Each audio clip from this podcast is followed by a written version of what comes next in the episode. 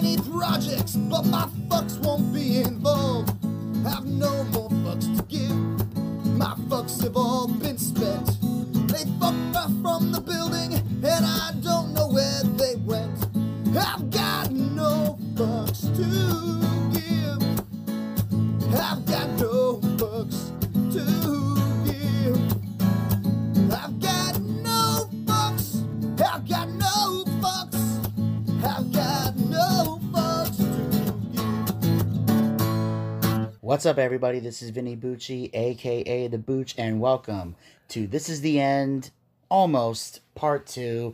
This is where we get into the Wednesday Night Wars, and we are kicking things off with the recap of AEW. And of course, once again, joining me here on the Boochcast, he is the AEW correspondent, talented singer songwriter, works during the day as a groundsman, great friend of mine, great mind for wrestling. Always a pleasure to have him on the show. Ladies and gentlemen, please welcome back the one, the only, Mr. Desmond Dagenhart. Hey, Vinny. Hey, what's up, brother? Uh, not, not much. We, as always, just got done playing our game of D and D. This was cool because I got to introduce two new characters to the campaign we started already. Um, and we did this in a very special way. Uh, I already knew Vinny's character from a couple of one shots we've done, so introducing him was really easy. Uh, the other character was a little bit more complicated, a little more complex, but the way I did it took up most of tonight's campaign. Uh, Absolutely. Like, it was cool because this is the first time uh, I've ever done two characters at the same time. Like that was that was kind of interesting because I have the uh, as most people know before I've done the uh, the drunken monk character, which is my favorite. I, I just I've gotten so into that character, and then I have the bard now, so I had to kind of play both of them at the same time, and uh, I'm still getting into the bard character. I feel like now I'm finding my groove with it, and I've just learned. I think this is the secret that I've learned to really role playing with this game, is that I just take what I know and I kind of listen for certain things and kind of play off of that. Like I know my uh, my character's a drow, my, the monk's a drow elf who hates his own people. So when I found out that the guy that was fighting in the ring that lost was a drow elf, I'm like, okay, I can play with that, and that's why I came in with what. With, with that's why I came in and was like, yeah, it's nice to see that guy get his ass kicked. Like I thought that was fun. Then I came up. Then when I found out that the that uh the new that the the uh, the, the can't remember the guy's name. I'm terrible with names. What was that? Uh, the guy that was playing the fighter. Oh, the uh, Cirque? Yeah. No, I mean, I mean, uh, uh, the uh, Centaur. Yeah, What about him? yeah. Like I was trying to remember his name. Oh, Ari. All right, yeah. Like he um he came in and was um you know he, I found out his character was also an entertainer, so I'm like, oh, Bard's an entertainer. So I kind of played off of that, and then threw in a Gallivant reference. I was really having fun with the role playing this time. That's the that's the key thing about D and D that nobody wants to be. Is it's about playing a character, just like in pro wrestling. You take a part of yourself, you put it into this character, and you play off of it. You exaggerate it. You have some fun. Serta, my uh, my uh, my character is a rogue, Serta, and he's a smooth talker. His points are in charisma, but in but he's also in points in dexterity with stealth. His entire thing is playing uh, dece- deception and pl- and uh, and thievery, and he is so fun to play, so smooth, and he will talk his way out of everything. It's great. It's yeah, it was great. It was so much fun to play. So I was like I said, it was it was hard to go back and forth between the two, but once I got into a groove, I feel like I can. I feel like I'm gonna do well with this in this campaign. I think uh, this being your first real campaign, you're doing a really good job. All Thank I, you. Um, like I said, I gave I gave you I marked you for several points bonuses for experience, um, and I'm, I, I'm everybody got a little bit of experience here and there, but I think at this point this is uh, a good start, so everybody understands how I play. And as a DM, that's you know I did something that's cool. Uh, one, the new player we introduced today, uh, Ari, Yeah. he uh, he he's been playing for two years, and he said that he loves my DM style. Yeah. I absolutely that makes me feel so good because I I'm still not 100 percent uh, comfortable DMing. Um, I'm getting used to it, Yeah. so it's really cool to know that it's appreciated how I how I run my game. Absolutely. And of course, um, as John and I mentioned before, we are going to have a Boochcast campaign for D&D, which is going to be separate from what we're talking about. And we're going to be getting to that uh, sometime uh, soon. We just got to work out all the details. But uh, on that note, ladies and gentlemen, we, we know the real reason you guys are here. So we're going to get to the recap of AEW. This was the Winter is Coming theme here. And as we know, they had a great intro package. Uh, we see a promo with MJF talking about the ring, and he says, "If Wardlow or Sammy wins, it will be their ring." So Before we get into this, okay. I want to say something something I've realized, and I've you've you've made a big point about being against sharing certain things that aren't on actual pay per views.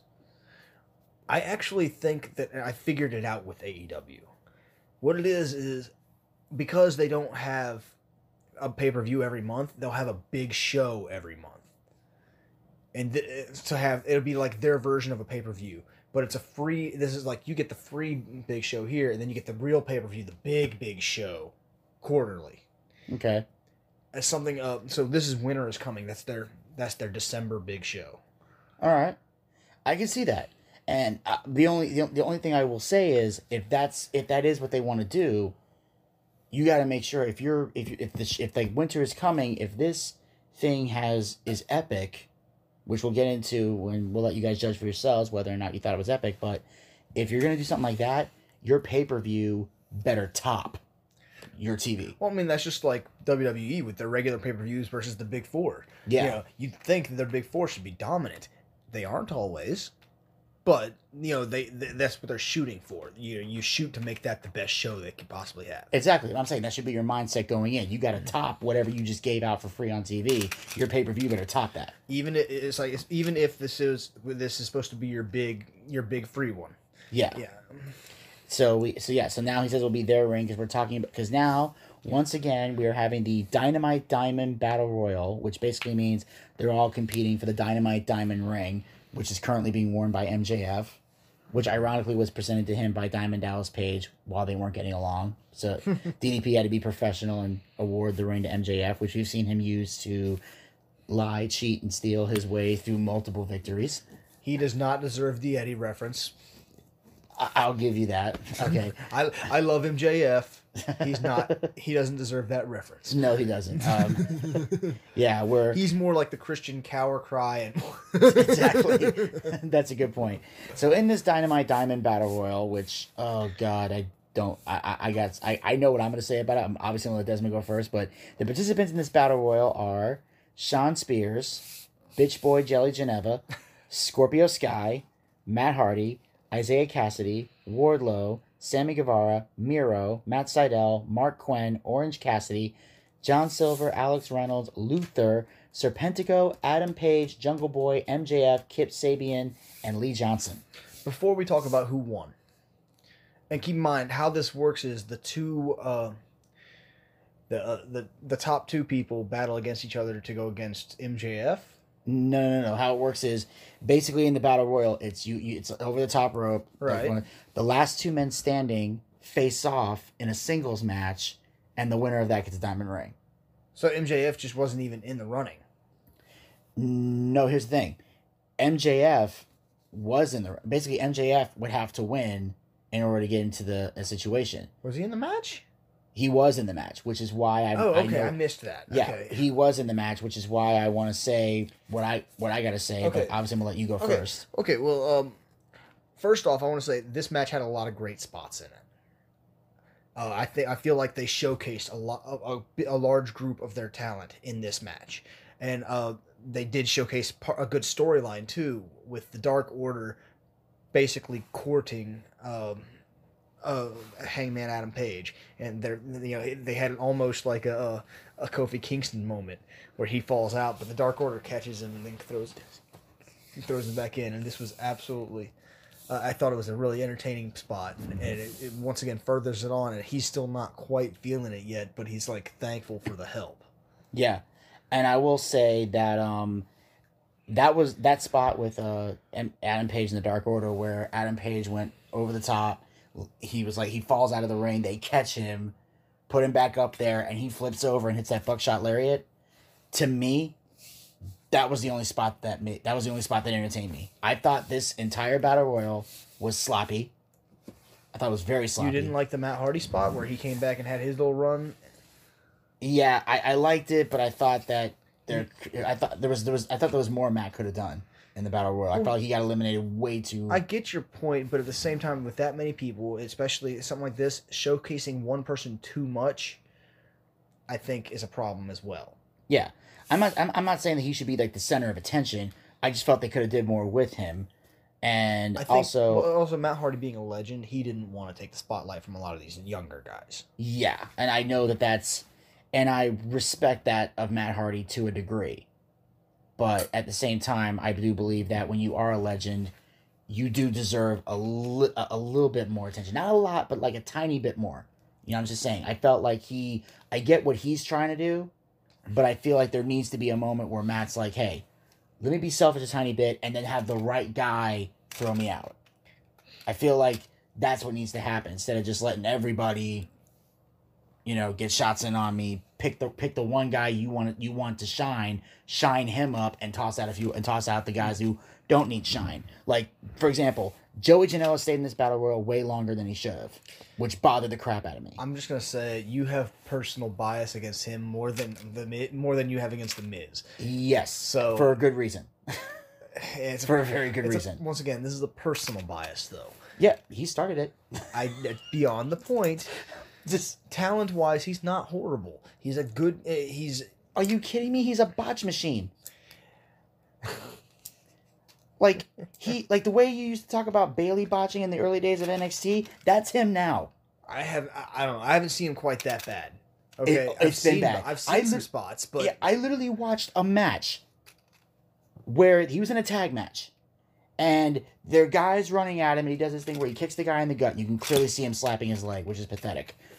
In all fairness, I've I see Shawn Michaels slap his leg every time he does a super kick. Well, I've seen some people do it, but some people don't make it too obvious. He makes it obvious. I feel like a lot of people make it obvious. I know, and that's not I'm good, sorry. and- which is not good. I, I feel like that it's like it's hard to judge Janela for that when so many people do that. Oh, I'm not even getting to the botch yet.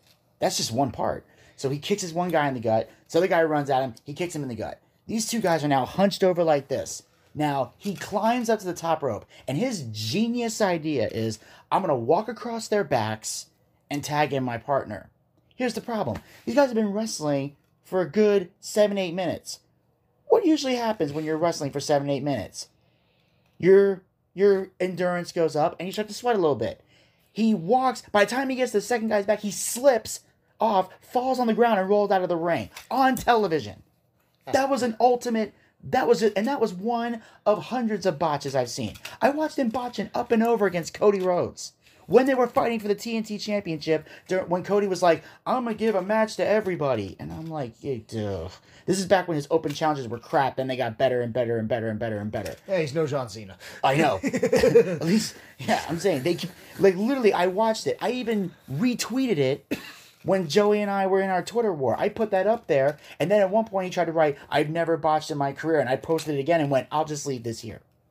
Like I've never botched in my career. Like motherfucker, we saw you on. We saw the match. And here's how you. And, here, and the only reason I saw that match was on AEW Dark is because I don't watch Dark, but they have like one episode where they have like the whole thing, but then they do this thing where sometimes they chop up the individual matches. Someone in the A who's on charge of the YouTube channel thought it was a brilliant idea to go, hey, we're gonna put this match on its own video and ch- and put it there. So literally, I saw eight minutes in him slip off the guy's back and roll out of the ring. This guy is totally a terrible wrestler. He's basically one of those guys that's like, if it's not a hardcore match, he can't look good. He's absolute garbage in the ring. And that and and, and I said and I, and I and I was I critiqued him from a social distancing match I saw that was absolute garbage because it, it was like the most embarrassing match I've ever seen. And I just critiqued him based on that and wasn't even that mean to him. I just critiqued and said, I can't take him seriously after watching a ridiculous match like this. So he attacks me, makes it personal. I'm like, all right. So now I go back and forth. I do have a personal bias, but m- most wrestling people will tell you this guy is garbage. He kisses the Bucks' ass, and that's the only reason he has a job. I promise you. No other wrestling company would hire this idiot.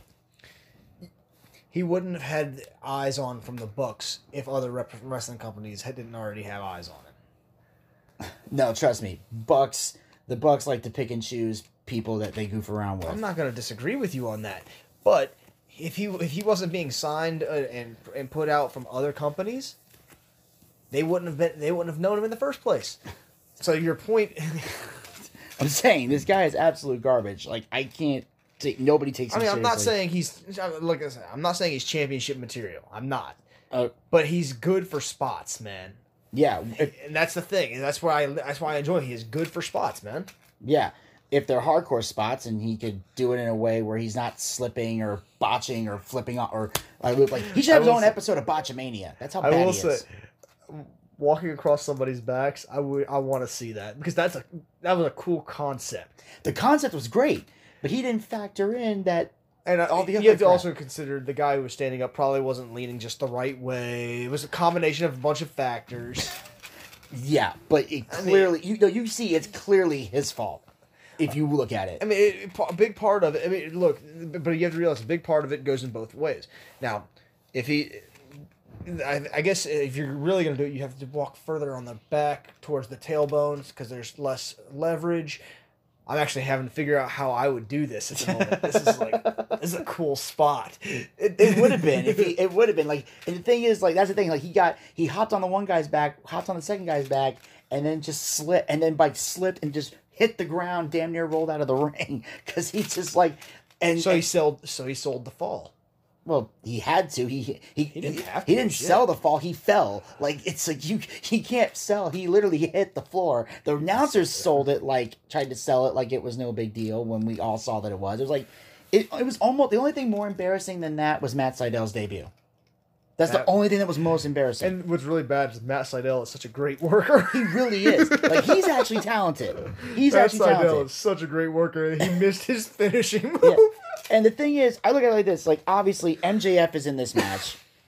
And um, I will admit, I liked his spots, even though I was I'm like, dude, you already have the diamond ring. Why are you in this match? I do I I, I, I feel like yeah, I feel like it should have come down to the the winner of this match should face NJ, MJF, and he should just defend it. I will say yeah. that. Yeah, so I Um, thought that was stupid. But I, if, if this is the way that they're going to do it every year, and this is the policy, then I'm cool with it. If they Yeah. stick with it, then that's the rules, and that's just the way it is. yeah, and, all does, then then all they gotta say is, "Look, you're guaranteed your spot in the battle royal." yeah. So then, and then in the end, Orange Cassidy and MJF are the last two standing. So now they're going to face off for this diamond ring, which means that it's Oh, that's right. it's, For some reason, I was thinking it was Wardlow against. it was because, but then they realized Yeah, Orange Cassidy was never yeah, you're officially right, eliminated, so they tossed him back in the ring. And Orange, They- Ca- uh, Orange Cassidy had a spot where he made War- made it look like Wardlow was beating on MJF, and that was great. He hit he hit uh, an orange punch on Wardlow, and tossed Wardlow into, over the top rope. At one point, no, but what I'm saying is, at one point he had thrown Wardlow into MJF when MJF wasn't looking, and MJF thought that Wardlow was attacking MJF. Yeah, and then and then Orange Cassidy Yeah. tosses Wardlow out. So yeah, it, Yeah, regardless, which yeah, Orange it- Orange Cassidy took Wardlow and threw him over. Didn't didn't pull down the ropes and have him stumble over. Didn't do this. They had him actually throw Wardlow over the top rope. No, it was. It wasn't like he was facing directly on him. There was a distraction. There was other stuff involved. You have to give some a little bit of credit here. They they tried their best to kayfabe it, but it just that did not look belie- that toss out did not look believable to me at all. I'm sorry. I can suplex you. If I can suplex you, Orange Cassidy can throw Wardlow over the ropes. that's okay. That's not entirely true. You can, I mean, you can suplex me, but you also have incredible upper body strength that I did not anticipate. You're Okay? not benefiting your argument. No, what I'm saying is, is that you have incredible upper body strength. Orange Cassidy does not have incredible upper body strength. How do you know that? I'm looking right at it. The guy does have one ounce of muscle on him. You have muscle on you. He has plenty of muscle on him. He's uh, he's a lot more fit than I am. And I'm just saying, I would. I mean, well, well, obviously, I mean, look at him. The guy's flipping. The guy's flipping around the ring with his hands in his pockets. Clearly, he's in some kind of shape. He's but I'm good. just saying. That's what I'm saying. You, you, you, you- he is deceptively strong. You don't think about him being deceptively strong because he's a thin guy. But he's a he is a, dece- a deceptively strong. I'm not saying he's Cesaro strong. I'm I'm not. I'm, not going there. I'm just saying, like you. I'm just saying, like for someone of his size to throw Wardlow over the top rope, it's hard for me to believe. But at the same time, like I said, it was not like they were facing off against each other and like face to face. No, there was, was distractions involved. There was other stuff. It was, Yeah, they they did other things to factor it in. I give them that. I st- but as far as him lifting Wardlow over that top rope, he lifted him. I'm therefore, not. he could do it. I'm just saying. He, I they- but he did lift him. He used his own strength and lifted him. I'm You're you're you're, you're, I'm having a hard time buying it. I'm having a hard time buying. you're having it. a hard time buying what your eyes literally saw him do. Yeah, I, I'm thinking. I'm pretty sure Wardlow boosted himself up. I don't think he deadlifted him over that top rope. I think that as long as look, here's the thing, here's how leverage works. As long as you have, as long as you're not like completely in bad position, a dead you know the thing what makes a deadlift so hard is you have to go all the way from a downed position all the way up. Ca- Cassidy didn't have to do that. Wardlow was already above his level. He had a leverage advantage that he could use. Okay. So in the end, OC and MJF are the last two standing, so they're gonna fight next week. And I look at it like one of two things is gonna happen: either MJF's gonna keep the ring, which in my opinion makes the whole battle royal a waste of time, Right, I'll agree with that. or Orange Cassidy's gonna gonna gonna get the ring, and the whole battle royal will be a waste of time. so I'm just like, I do think I don't see a a lo- I don't see a win-win I think it'll here. be an interesting thing with Orange Cassidy having the ring. Like, is he going to use it as a weapon as MJF has? Um, I can tell you exactly how he's going to use that ring if he gets it. Guaranteed, he's going to take the ring, he's going to put it on his thumb, and he's going to give a thumbs up with the ring on his finger. I promise you that is the only purpose it will serve. I dare him to prove me wrong. I challenge Orange Cassidy to prove me wrong, but that's exactly what he's going to do. Cuz he's cuz he's not going to cheat to win. He's not going to use it's not going to do anything except be on his thumb and he just goes whatever. I That's think- that's I Orange Cassidy in a I nutshell. think I think here's what he's going to end up doing. He's going to put it on his on his middle finger. And listen to me why I say this. I, I'm I'm paying attention to this. All right, and you're just going to see him in the back in, in the back, just kind of looking at it like, ooh, shiny. I can see that happening too. Although, speaking of the middle finger, I'm gonna go on a brief little tangent here before we get to the next match. I know we're talking about a lot. One thing I would like to see in AEW is can they cool it with the middle fingers? Y'all are not Stone Cold Steve Austin. some of y'all are doing the, some In of them are fa- but putting people off way fairness, too much. in all fairness, when Stone Cold was doing it, it was more of an insult than it is these days. These days, let's be honest, everybody flips everybody off. Yeah. So it's not a big deal anymore when people do it. Um, so that's the thing. When they all do it, that's what they're doing. It's like it's they're, they're just being them. Okay. Whereas back when Stone Cold did it, it was a big taboo thing. Yeah. Hell, even when Brock Lesnar did it one time, it was a taboo. Well, when Brock Lesnar did it, it was taboo because of who he did it to. Yeah, The Undertaker. I will never forget that. that. That to me was one of the best finishes I'd ever seen. Was him locked in that Hell's Gate, and he and like that was it. Like he, He just passed out with the middle finger. like it's great. Like Brock knew he was going to sleep, so he was just like one you. defiant, one final defiant act. That to me, because here's why I did it. It got Taker the win, and it didn't bury Brock because he just was like "Fuck you before he went out. Well, not, and not only that, but it gave Brock a little bit of personality, which is something he lacks. Yeah. I mean, here's the thing. He can pull it out when he wants to, but a lot of times he's just like I've seen him do it like with R-Truth. I've seen him do it with But in uh, all fairness, he does it with R-Truth because R-Truth is so over the top that he can't hold it in. and the thing is they're actually friends. Like they actually get along. And they said apparently there was I don't know if I mentioned this if I mentioned this story already I apologize but I gotta tell it again. Uh, they actually said that the night he had Brock laughing was Paul Heyman said there was a bet going on in the locker room that Arch that they couldn't get Arch that R-Truth couldn't get Brock. Some people thought like could he get Brock to break character because he never he always stands there so he goes. Some people like R-Truth and a lot of people are saying you can't do it. So they're kind of egging R-Truth on. He's like. I got this. So Paul was the only one that knew he was going to do that. he didn't know what he was going to say, but Brock. So that's why he said, like, you know, you're a big, big person, but I'll still throw you out of that ring, Paul Heyman. Paul, and then it's like, ah, the 24 7, 7 Eleven, I 95, European Television Mid Atlantic Champion is going, is officially declaring himself in the Royal Rumble. And he goes, um, and Paul's like, um, I'm not in the Royal Rumble. Brock is in the Royal Rumble. And he's like, huh? Ladies I'm and gentlemen, an undeclared. As soon as he did, he did the whole, I am 24 7, 7 11, I 95, European Television Middle Age Champion is officially undeclared. As soon as he said undeclaring, Brock is like leaning against the ropes. He's dying laughing, all this stuff. And then, of course, and then like, and then eventually Brock does Brock does the cue where he beats the crap out of him. And then he grabs the mic, and then Brock just goes, "That's what's up," and drops it like with personality. And I was like, to me, I love that. Like even when like Ricochet came out and gave that boring ass monologue, and then Brock just kicks him in the nuts, hits him with an F five, and goes, "Not scared." I'm like, that's it's all he had to say. I love shit like that. But anyway, um, on that note, we're gonna move on to the next match of the evening. Here, uh, we have Frankie Kazarian versus Chris Jericho. This, I mean, you have a great up and comer against a legend, and Jericho can make anyone look good anyway. And Frankie Kazarian has talent on his own. Oh god, This was a great match. it was incredible. Like I loved it. I mean, I still there's and I and I feel like I like seeing this, but I think I I can say right now at Revolution, I want to see I want this to continue. I want to see Jericho and Christopher Daniels at Revolution. I feel like that's gonna be the moneymaker for that pay per view. So I like the fact he fought Kazarian here, but I still want to see him and Christopher Daniels because I feel like that's gonna be a tear the house down match because both these guys know how to work every style. Both these guys know how, both those guys know how to tell a story.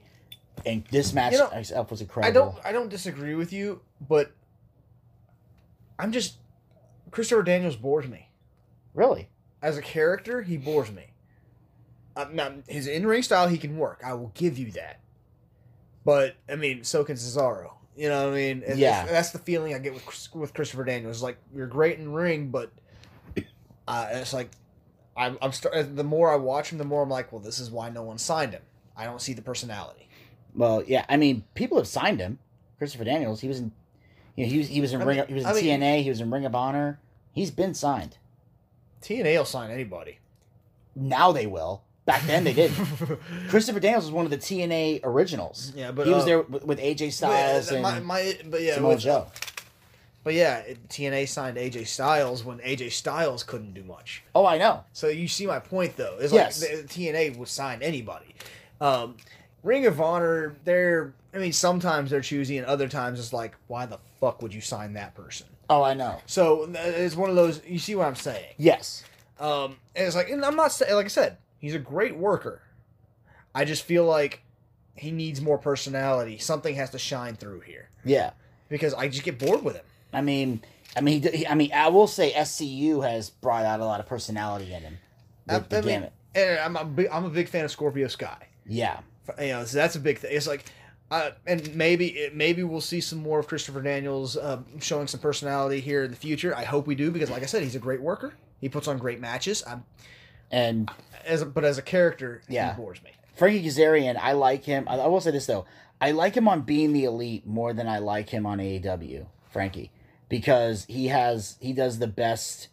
Because on Be- Being the Elite, everybody has their own bits and like stuff, and his is based on a real story. Basically, a lot of times he'll be sitting there working out with these like cables and stuff, and somebody will make a comment like, you know.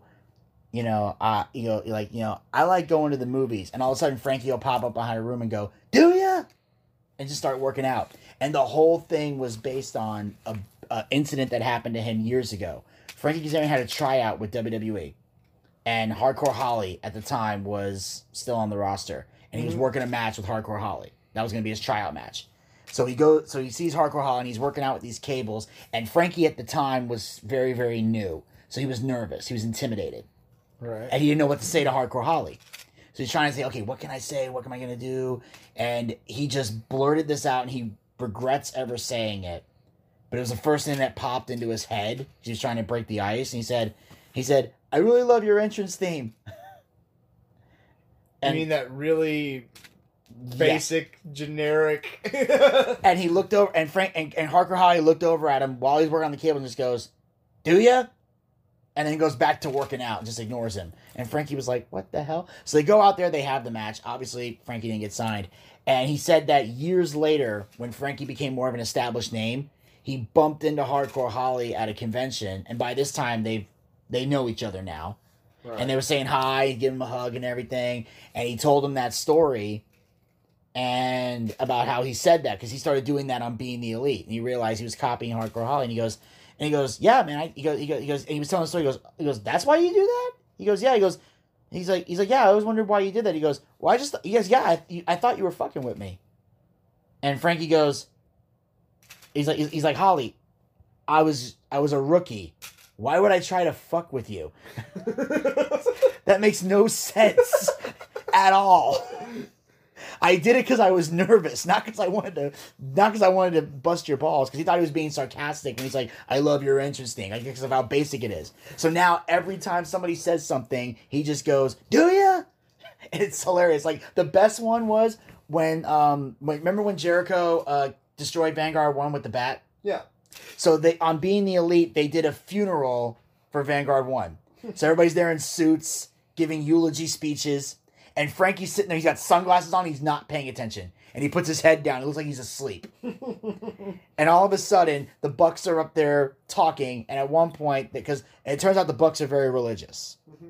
And so one, per- so they're trying to give a speech, but they're being funny about it. And the guy says, you know, you know, personally, I'm a, I'm a firm believer in Jesus. I, I, I firmly believe in Jesus Christ. And Kazarian just goes, "Do ya?" And everybody jumps up. He's like, and and then everybody looks at Frankie like, "Dude, what the hell?" And finally, he breaks the fourth wall and goes. You realize we're having a funeral for a drone. This is fucking stupid. They're like, dude, show some respect. Respect? It's a goddamn drone. It's the funniest shit I've ever seen. And it was my favorite moment of that. So Frankie definitely, I love his personality. Jericho, of course, gets the win here with the Judas effect, which I love. He's still protecting that. Oh yeah, absolutely. Is this is one of those times where, you know, Jericho's got finisher moves that every time he comes out with one, he protects it for a little while, and finally, when somebody breaks it, uh, the first time is like when he for a long time he put the walls of Jericho on, it was over. Then that started going away, Then he started using the uh, um, the uh, uh, code break- breaker, and that was an instant put away for a good while. Then somebody kicked out of that, and then it it started becoming more like the John Cena setup where you got to hit it four or five times. Yeah. Oh, but Jericho does protect it for a while, and I really hope he continues to protect the Judas effect for a while. Yeah. I, it needs to be. It needs to be. It needs to be the right person when Right. they decide to ever have him like he out. needs to be going against like some serious monster and you, that first hit will take him down but to like a knee and he's just like but like Yeah. not put him down Oh yeah, but before he got the win, this is the most interesting part here. Is of course, uh, MJF and um, you know Wardlow run out, and MJF's got the towel in his hand because it looks like Jericho's because he's got because at the time Kazarian had his own the walls of Jericho in on Jericho, mm-hmm. so it looked like he was gonna tap. So he goes to throw the towel in, which we all know that's what started Sammy and, and MJF's like official heel heel turn. Like he was a heel beforehand, then he kind of turned babyface briefly when Cody and Jericho were feuding. MJF was very much a babyface during that because Cody was his mentor. right Then he did the official heel turn when he threw in the towel and kicked him in the nuts and all that. So now he's got the towel in his hand. Sammy goes to rip the towel out of his hand. Jericho turns around, sees Sammy with the towel, thinking he's about to throw it in. So now there's all this conflict. So now Sammy and MJF once again are at each other's throats. They're shoving each other back. Sammy's shoving MJF. MJF's defending himself, and that's how it looks. Because MJF's clearly just like trying. It's like he's like it's like he's trying to play peacemaker, and Sammy's getting mad and everything. And then Jericho grabs the mic and says, he is tired of this shit. And Jericho says that next week they will decide to either work together as a team or they break up forever. And when he said as a team, he said specifically all of us. Yeah. In other words, we all stick together or we all separate. Which is a really weird setup here. Um, I'm not sure what they're going to do with it. I have no idea where this is going. Um, but it does kind of throw a wrinkle in our uh, in what we planned or what we thought they were doing with it. Yeah. I'm going to be honest. I don't like it. Uh, this is how I feel about it.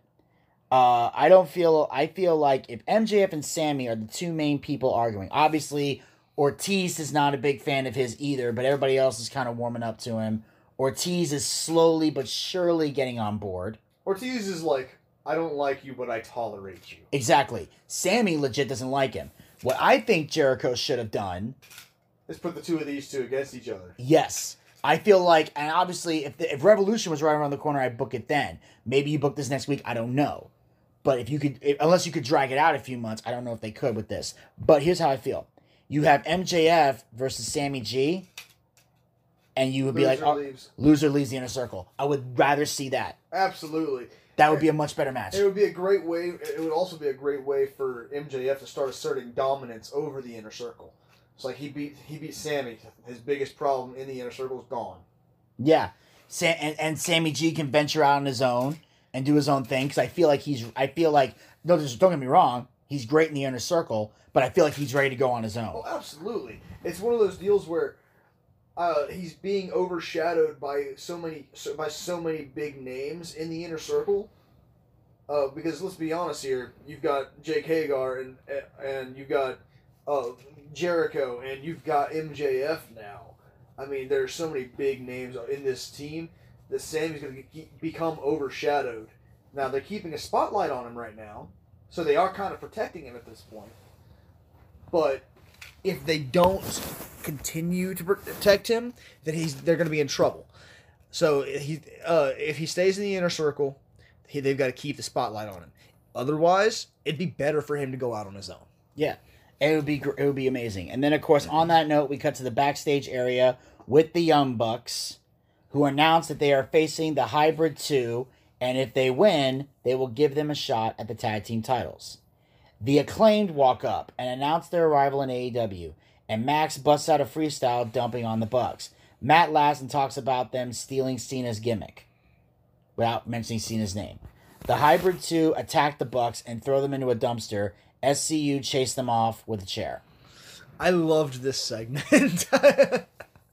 it was stupid it was silly but it was a very well done little shot okay they took a quick shot a, cheap shot at cena without it being a cruel shot because it was more like, oh look, it's not even that they were insulting Cena. It's like, look, you stole Cena's gimmick. It was it was like, come on now, you could do better than that. yeah, it's like wh- wh- where have we heard this before? Like I, I'm gonna I'm gonna say this right now. Um, the I'm I mean I get that it was silly and everything else, but I was like this. The freestyle was so poorly done. oh man, I don't know if it was like if they did that on purpose or if they really just suck, but I immediately felt like turned off by this scene. I love the I did like the aggression. I like the fact that we're gonna see them in hybrid twos. We've already talked about how about how great they are, but I'm like this that that segment was just ugh. like the Bucks saved it with the Cena comment, but it was just that fell flat to me. I was like this this is not a team that has me interested. And on that note, we move on to the next match of the evening. We have Dr. Britt Baker versus legit Leyla Hirsch. Next, I take it we didn't enjoy this match. I'm not a fan of Britt Baker. We know this. Yeah, I'm not either. Um, I honestly feel like this match takes away from much better women's matches that happen in AEW. yeah, I mean, uh, I mean, I will say I like the fact that Leyla Hirsch is like. I did like the background, their the backstory they're giving on her. Uh, I'm assuming it's true. Like the fact that she's like she's got a great re- fighting background, a great wrestling background. She was, I think she was, I think they said that she was like the captain of a wrestling team, which, uh, and I'm not trying to be sexist. I'm just stating a fact as someone who wrestled. It's not, it's very rare that a woman is the captain of a wrestling team. So in high school, so I thought that was amazing that she has that background. But It's like, how'd she get that spot? Well, she got sick of the male wrestling uh, team leader and said, you know what? I'll have a one on one with you. And then she won. yeah, and hey, and I look at it like that. That's how it should be. It's like you want the spot, earn it. If you can earn it, more power to you. Now, whether or not that's actually what happened, I don't know. I Exactly. I'm just- my- It's like I I'm s- bullshitted that. well, see, here's the thing. Sometimes, uh, sometimes the captain, the captain's not always the best wrestler on the team. Sometimes it's the person that has great leadership. It usually goes to a senior as well. It should, you know, that way they can interchange the captains out every year. So it, it basically based on two things. Usually, you have one or two captains. I know that I was when I was a senior. It was me and this other guy. We were the captains of the team at the time. So basically because we had experience and great leadership skills and the other guy was a badass. I'm not taking anything away. Dude was a badass. I was good, but I wasn't a badass. Um, so anyway, I, I enjoyed that aspect, and then Britt Baker wins with a lockjaw, big surprise. Thunder Rosa hits the ring and attacks Baker. The referees separate them, and then Re- Reba attacks Rosa, which results in Hirsch suplexing Reba out of her boots. Rosa and Baker fight again until a bunch of producers come out and separate them again. So that means we're gonna see these two fight at some point. Yeah, I I mean I like the showcasing Thunder Rosa, but I don't like that they're doing it by putting her against Britt Baker. Yeah, me neither. And on that note, we move on to the next match of the evening. We have Darby Allin and Cody Rhodes versus Ricky Starks and Will Hobbs of Team Taz. I mean, you couldn't go wrong with either of these teams. Darby Allin and Cody Rhodes work so well together, whether they're against each other or working with each other. They work so well together. And Will Hobbs is a great powerhouse, and Ricky Starks is just all around, he's good. Yeah, I mean, the, the, he is. You know, they say it all the time uh, about Randy Orton. If you build build a superstar from the ground up, that's what he would be. Ricky Starks is that right there. yeah, Um, so I mean, he's got it all. He's got the look. He's got the he's got the mouth, yeah, and and he's got the in ring ability. That's the trifecta of what you need in pro wrestling. yeah. Um, so you put these two teams together uh, against each other, and it's absolute magic in the ring. I loved it because uh, everything I saw in the match was believable, and that's what I like. They're trying. They're being a lot smarter with how they they structure the matches and the spots, especially with somebody like Darby Allin. Yeah, Darby Allin will get a couple of shots using his speed in against the bigger guys, but he tags out and lets the bigger guy do more of the damage in other spots. And it's about time. It's about uh, keeping the fresh man in. And uh, they do uh, the ring psychology. That's what people don't understand here. Is like why why why I say that I like AEW uh, a lot more than I. A lot of these guys were New Japan wrestlers, and they're like, well, you like all you like AEW, but all these guys came from New Japan. Why don't you like New Japan? Because New Japan has no psychology. None. I, I- None. I, like. uh, Don't get me wrong. Every I can watch it. I can watch a New Japan match here or there and be like, that was cool. I I can be like, that was a cool spot. That was a cool spot. But that's all it is is a spot. To them, the only thing that matters is the finish. And to, uh, I just I need more than that. Yeah, I need I need a story. I can't I can't just have a match. That's just not me. It's like okay, you got two guys wrestling in a ring. All right, unless it's a dream match, I need a story. Yeah, it's like it's like look here. I'm a I'm playing Dungeons and Dragons, man. I know basically where I want my story to go, but I'm not gonna I'm not gonna say okay, you're on the road, you're going to this place, you're gonna battle this person. No, how you get there is more important. Yeah.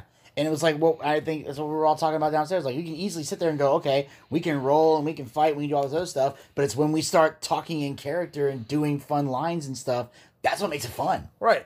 It was like it's like when I wrote your characters in. I could have just said, okay, all of a sudden these guys are in the party now, cool, and we just continue on. But I furthered the story and continued the story by writing them in in ways that made sense for their characters, and it made a better story. The story is why we love pro wrestling. The story is why we love role playing. Exactly.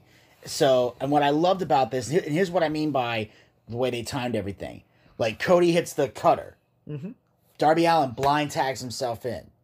Then Cody hits a plancha onto Hobbs onto the floor. Ricky Starks is already down from the cutter.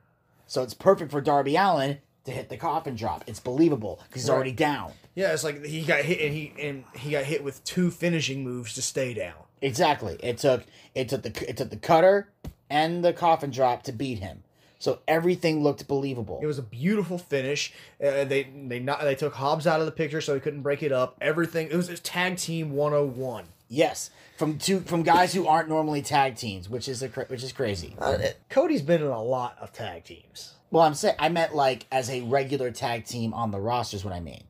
Like Cody Rhodes and Darby Allin are not a Yeah, legit together tag yeah, team. yeah, they just happen to be they're together. Two, for- they're, they're- right now they're two single guys who happen to have a common interest. that's what. Yeah, that's what I mean. They're not. It's not. It's not the Bucks. It's not FTR. It's not Private Party. Right. not. It's just Cody or, Rhodes or- and or Darby more, or Allin. more specifically, it's not it's not legacy for Cody Rhodes. It's not you know, Yeah, exactly. It's not him in, in Gold Dust. It's not Yeah. all, all the te- tag teams that Cody's been in. It's none of those. Yeah, he's just in a ring with a guy with a common enemy.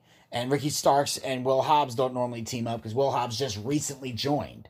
Yeah. So they're not as so that's what I meant. We saw great tag team one on one wrestling from guys who normally aren't tag teams. That's what I meant. Like Yeah. Not we I- saw good chemistry from people who barely work together. exactly. and then Hobbs and then of course after the match, Hobbs attacks Allin and Arn Anderson attacks Hobbs from behind trying to save him. Hobbs and Starks beat down Arn Anderson, which brings Dustin Rhodes out. Brian Cage runs out. Team Taz beat down the Nightmare family. Taz hands the FTW title to Hobbs. He goes to hit Cody with it, and the lights go out. A And the video- bell tolls. Dong. No, no. Oh my Undertaker, god! Undertaker Oh my- did not go to AEW. That would have been freaking crazy if he did. It's like what? It's like Undertaker retires uh, uh, re- retires from WWE. Okay, cool. Undertaker makes debut in AEW. What? Vince would be so pissed. oh god! Oh, and he would be. suddenly worried. Oh yeah, only only only it's now coming out. It's it's the Mortician because he can't be Undertaker. That's illegal. That's the WWE name. Or if he was, or if he came out like that, but he was me, Mark Callis again. Uh, he, they, they they would do something like, "Oh, it's the dead man." They would Yeah. call him the dead man. Yeah, uh, and then so and then all of a sudden a video plays with a bunch of ice and ominous music, and you're like, "What the hell is this?" And then the lights come on. All of a sudden, you see the words "Sting" showed up, and Sting, yes, that Sting, walks out with snow falling. and No, not the guy from the police. No, not the guy from the police.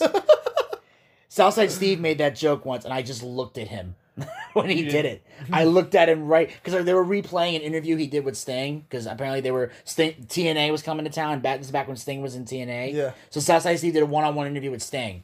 So they were replaying it because they what they do is they pre-record some of the interviews and then they just air it in its entirety.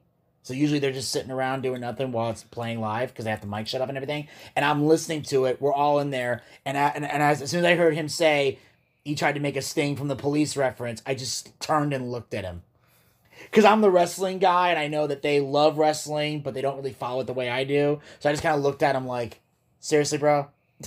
Seriously, and then they were doing like they were talking about like, and then Southside Steve went into this comment about hair versus hair matches, and that's and I'm listening to like half of this interview, and I'm like, okay, I'm waiting for the wrestling part to come in, and there wasn't a lot of it, uh, at least in this interview, and I'm the whole time I'm just staring at Southside Steve like, dude, you could have asked, I could have gave you some questions for him, I could have wrote some stuff down, like, and but I get that Southside Steve, that's how he does things.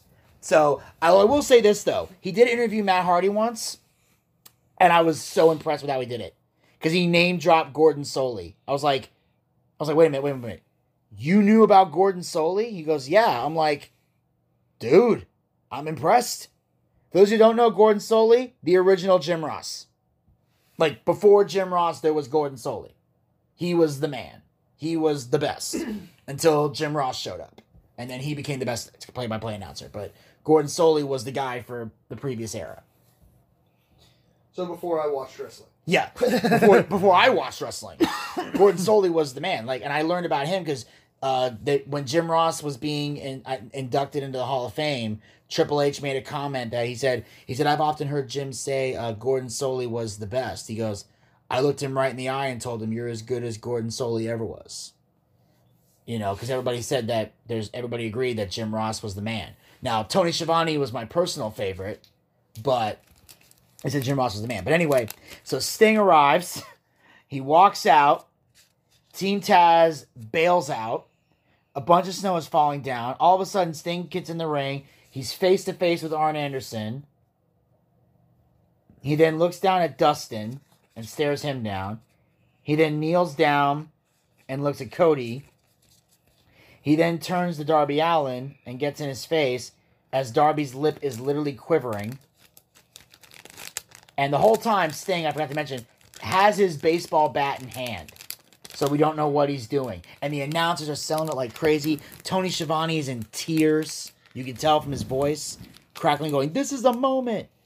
And then he gets out of the ring and he just walks out. He made his appearance. He scared off the bad guys, and he left. And he not only that, he stared down the good guys too. Because he said him and Arn Anderson were never really friends. Didn't have a lot of friendship there. He's staring down Dustin Rhodes. He's looking at Cody, and they're all looking at Sting like, what's he doing here? And apparently, a lot of those guys didn't know he was coming. Like, I think the only people that knew was Tony Khan and the Bucks. Oh, you know Cody knew. Let's Co- be straight Possibly here. Cody, but the rest of them didn't.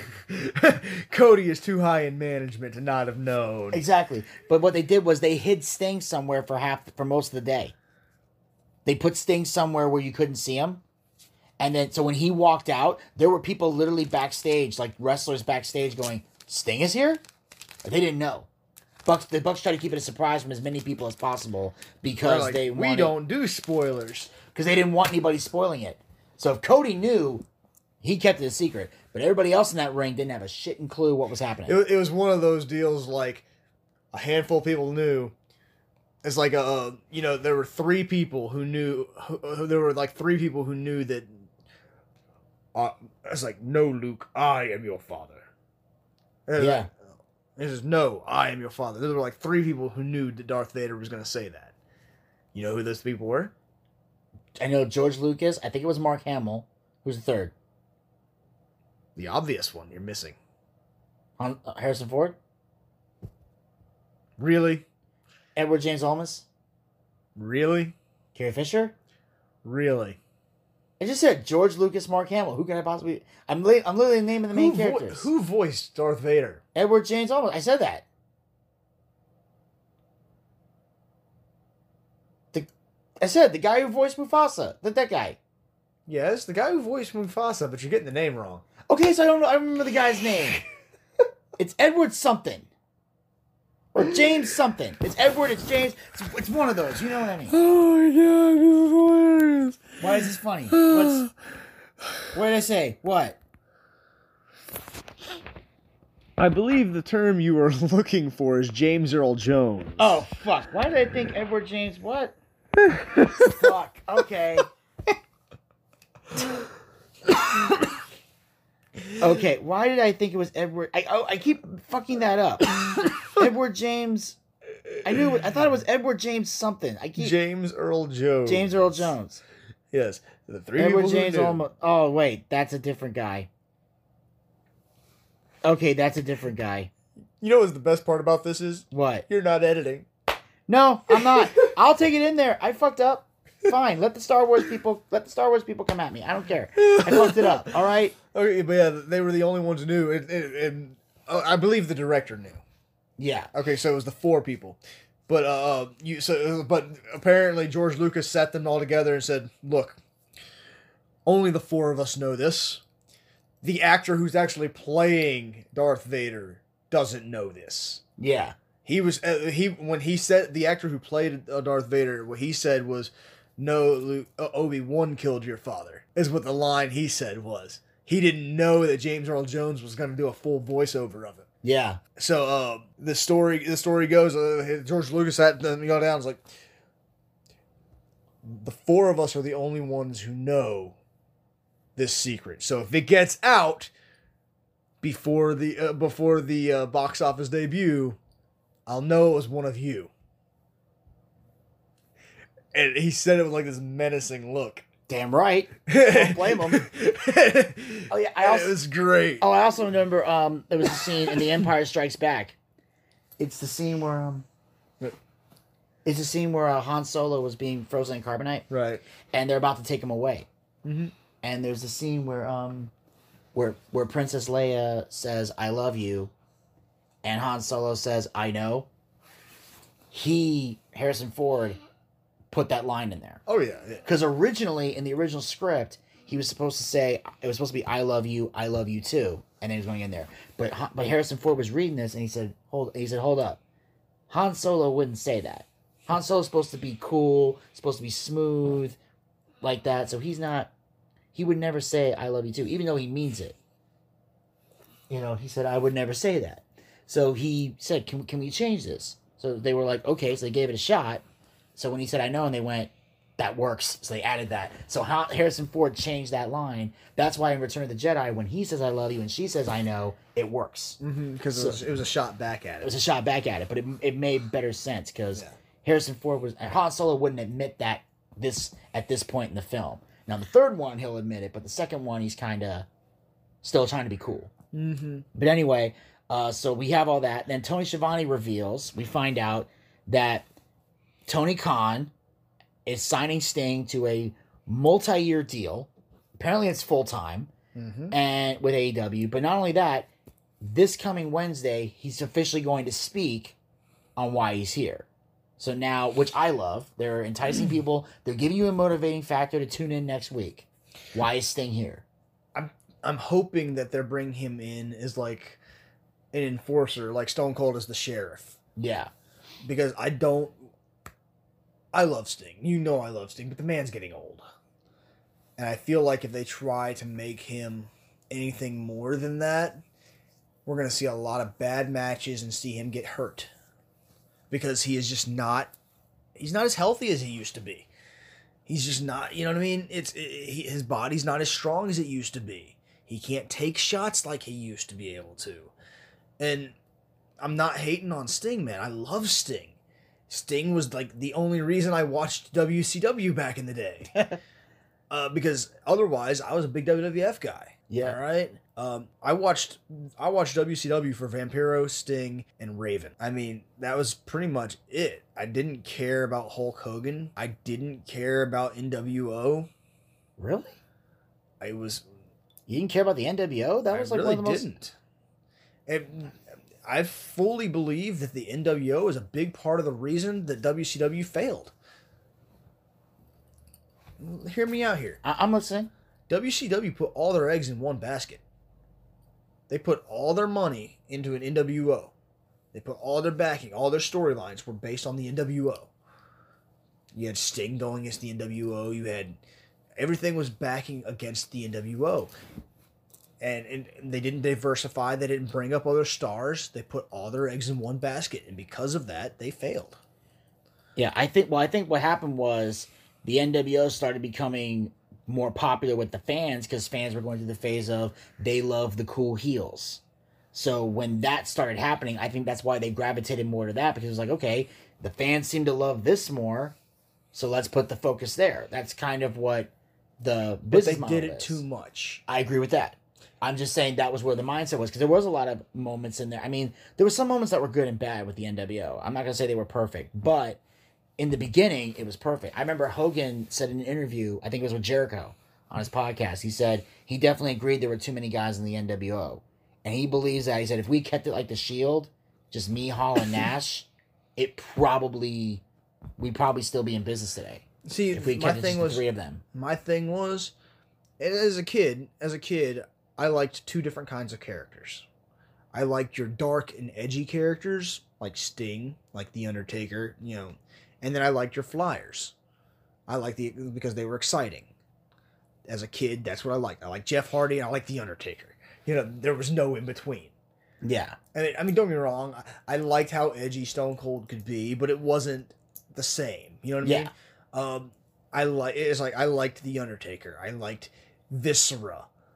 I liked this was cool. yeah. I I I loved the Brood. All right. Um, and now looking back and watching these matches, I'm like, Gangrel can't wrestle. I love Gangrel, but the man couldn't wrestle. he he was he, he was, entertaining. He, was, entertaining. He was a great he was a great personality. He played his character phenomenally. And but the but let's be honest, anything more than a brawler, he was not. Yeah, he was pretty much a brawler type character. He he had a gimmick and he stuck to it, and it worked for him. Yeah, It, it, he he found a way to make it work, oh, I give him the credit for oh, that. Absolutely, he he as I said, that comes down to he could play the character. And Yeah. that's why he was so popular. And as a kid, that's why I loved him because Yeah. that's what was so great about the Attitude Era was the characters, the stories were so phenomenal. Because let's be honest, the matches weren't. Yeah, and I do see your point um, with Sting. So I'm not gonna dis- I'm not gonna 100 percent disagree. So I, definitely think you make a valid point there. I will say this though, uh, the only thing I'm concerned with with Sting is, is he fully recovered from what happened with Seth Rollins that so long ago? Because if that if that incident with the buckle bomb hadn't happened, Sting probably could have kept working Yeah, but kind of kept yeah. going. That was really what hurt him the most. Keep in mind, we at the Boochcast are not saying it was Seth Rollins' fault that Sting got injured. Even Sting will openly admit to this. He took the bump wrong. It was a combination of a slightly early throw, a slightly, not bad. You know, it was one of those, that's a tough move to hit right every time, and Sting didn't land it right. And he understands that he made a mistake in his old age. Shit happens. Yeah. It was a bad day at the office. You know, it was one of those things. But I am saying that, you know, recovering from that. Right, So I believe if he's recovered from that, because also, and I mentioned before, it was like we were saying before about the about the character development and everything else.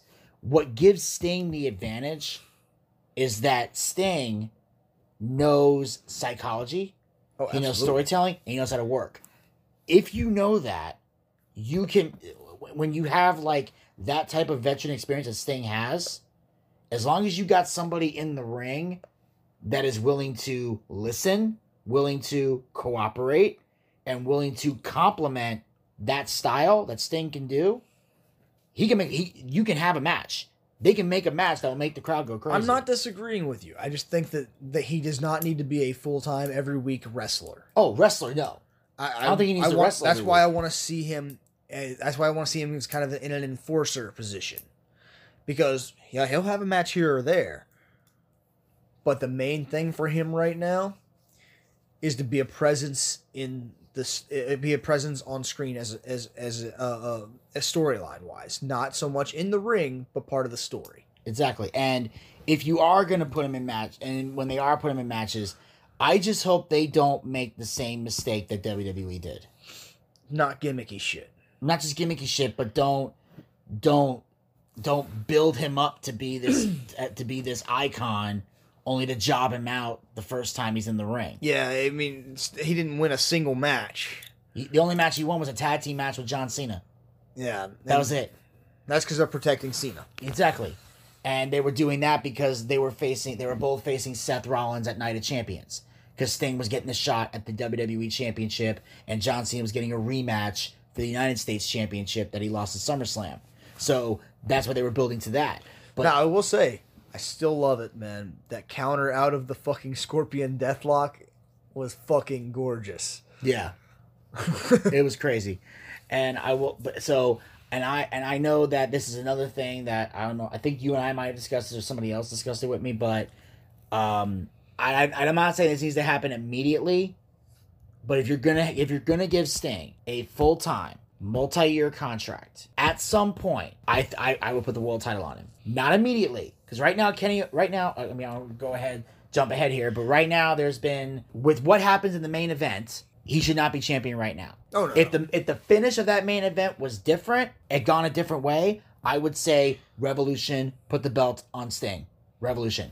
But because there was a title because there was a the finish went the way it did I'm trying not to jump ahead here, but I might have fucked that up. I don't care.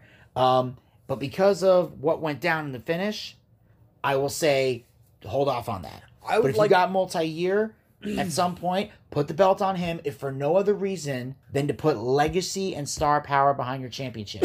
I would And- like to see the TNT title on him. Absolutely. Not too. uh, um, even more so than I would like to see him on the world title. And here's why. Because when he left WCW, being the last the last soldier standing in WCW, that he was in TN he, he was on TNT and now he's back on TNT. I want to see him say, "Look, this is my this is my station, this is my company, this is my title, the TNT Championship." And it would make sense because he did stare at Darby Allin for quite a while, and Darby Allin did did look a little nervous. So that would be a good way to build that up. I think and it's like it wouldn't even have to be a heel versus face match at that point. It could literally just be Sting saying, "I want the damn title. You've got it." Yeah, you can make that work. I mean, and plus they've tried Sting as a heel. It don't work. no, They it, tried it in '99. You can't. It didn't work. You can't. You can't make someone hate someone. It's just doesn't. If they really don't want to, and nobody wants to hate Sting. There's that, and also here's here's how I feel. Unless you're a damn good actor, like a damn good actor, if you're naturally not a heel, it's not to work. Unless you can really, really act. yeah, I mean, and I'm not, those. and I'm not saying Sting can't act. I'm just saying that when he tried to be a heel, it wasn't believable because he was too likable of a person. Like there's some people who are not like who do well as a heel because they're just natural dickheads, and they Randy try to Orton. be yeah, and they try to be babyface and it don't work. And so you got you got people like CM Punk, for example. Now Punk was able to make a face run work, but even when he was a face, he was like an anti-hero. Yeah, He he he wasn't able to go full baby face. He couldn't do it. You know, he he was he was face enough to throw it to, to throw it at the system. That was as far as he could go. yeah, Um, and that's kind of it's like so that's kind of how it is with with um, Sting trying to be a heel. Like he can go just far enough to put him against a, a bigger face, yeah. but he can't be a true heel. He can't because nobody wants to hate him, and he's not easy to hate. No, He's he, really not. He's a genuine good dude. and his character it doesn't make sense. yeah, I mean, he, let's be honest. It's like the, the the point to a great heel turn. Like for example, Roman Reigns, he went heel. What aspects of his character really changed? not too much. All they did was make him more serious. They made it more. It's like he got tired of the disrespect. He is still being him. He's still solid. He's big on the respect. He's still big on the all the everything that he was big on before. He's still big on. The only thing they did was make it more extreme towards one direction. You can't do that with anything about Sting and make him a heel. You can't. It just doesn't work. So they would have to completely change him. But yeah, like I said, like obviously at some point, you know, like I said, because right now, currently, as far as like big legendary names, The only legend that's been a world champion right now is Jericho. You know, Mo- Moxley, He's a big name, but he's big not a name, legend. but he's not a legend. You know, and you know, Kenny Omega, big name, not a legend. Exactly. So there's yeah, so I'm saying these guys are big names but not legends.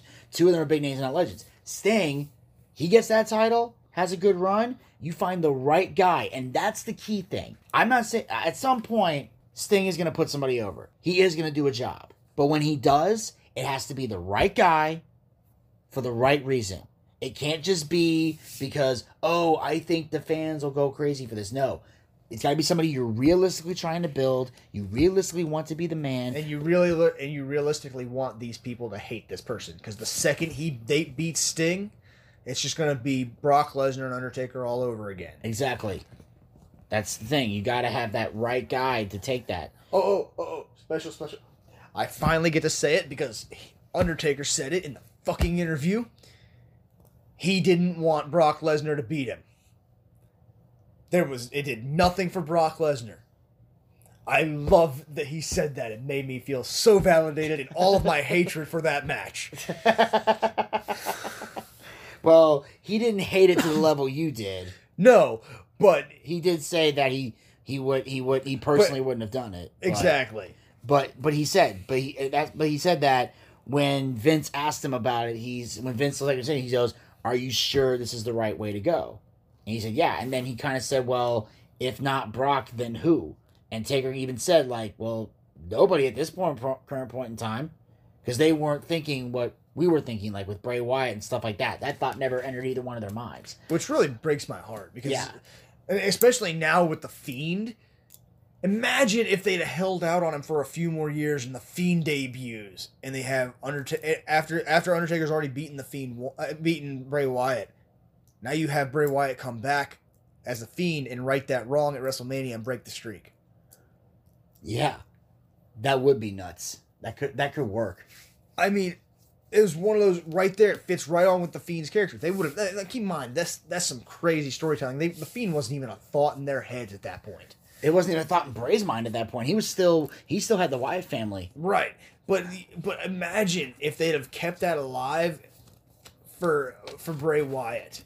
Yeah, And then he could use the fiend to finally destroy the Undertaker. And it would be like the that would be like at that point the fiend would still be undefeated at that point, you know, and and you have them go um, um, going against each other, the mind games that they play against each other, but neither one of them is backing down. And then they actually get in the ring and they have this fucking 35 minute match against each other because neither one of them will stay down. And then the fiend uh, hits a sister hits uh, sister Abigail. Undertaker sits up just in time to catch the claw. Puts him down. One, two, three. Man, time would have stood still for that.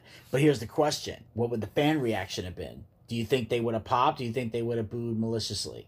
I think it'd have been pretty much the same as it was with Brock Lesnar.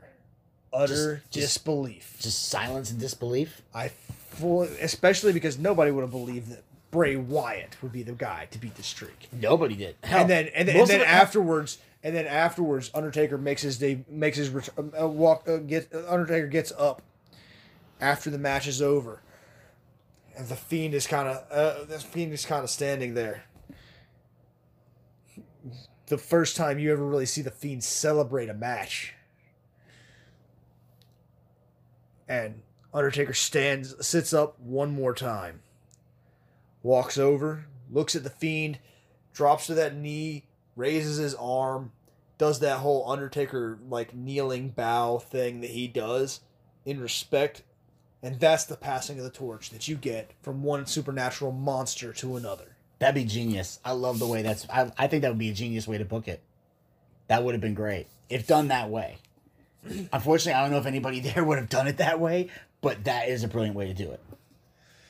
Yeah, it's just one of those deals where I'm sitting here like uh, back then I thought that would have been the perfect you know passing of the torch. Even back then I saw that as a passing of the torch because of the, of the gimmicks that they had, how the similarities between the two of them. Yeah. But um, but imagine now with the fiend being able to do it. Oh my god, the things they could have done with that. Amen. And of course, afterwards we catch uh, Alex Marvez, who interviews interviews uh, Hikaru Shida backstage and says she is not afraid of Abaddon and says she is just a girl doing zombie cosplay. A sound startles Shida and she asks to redo it, but Marvez tells her they are on live TV. I love that moment.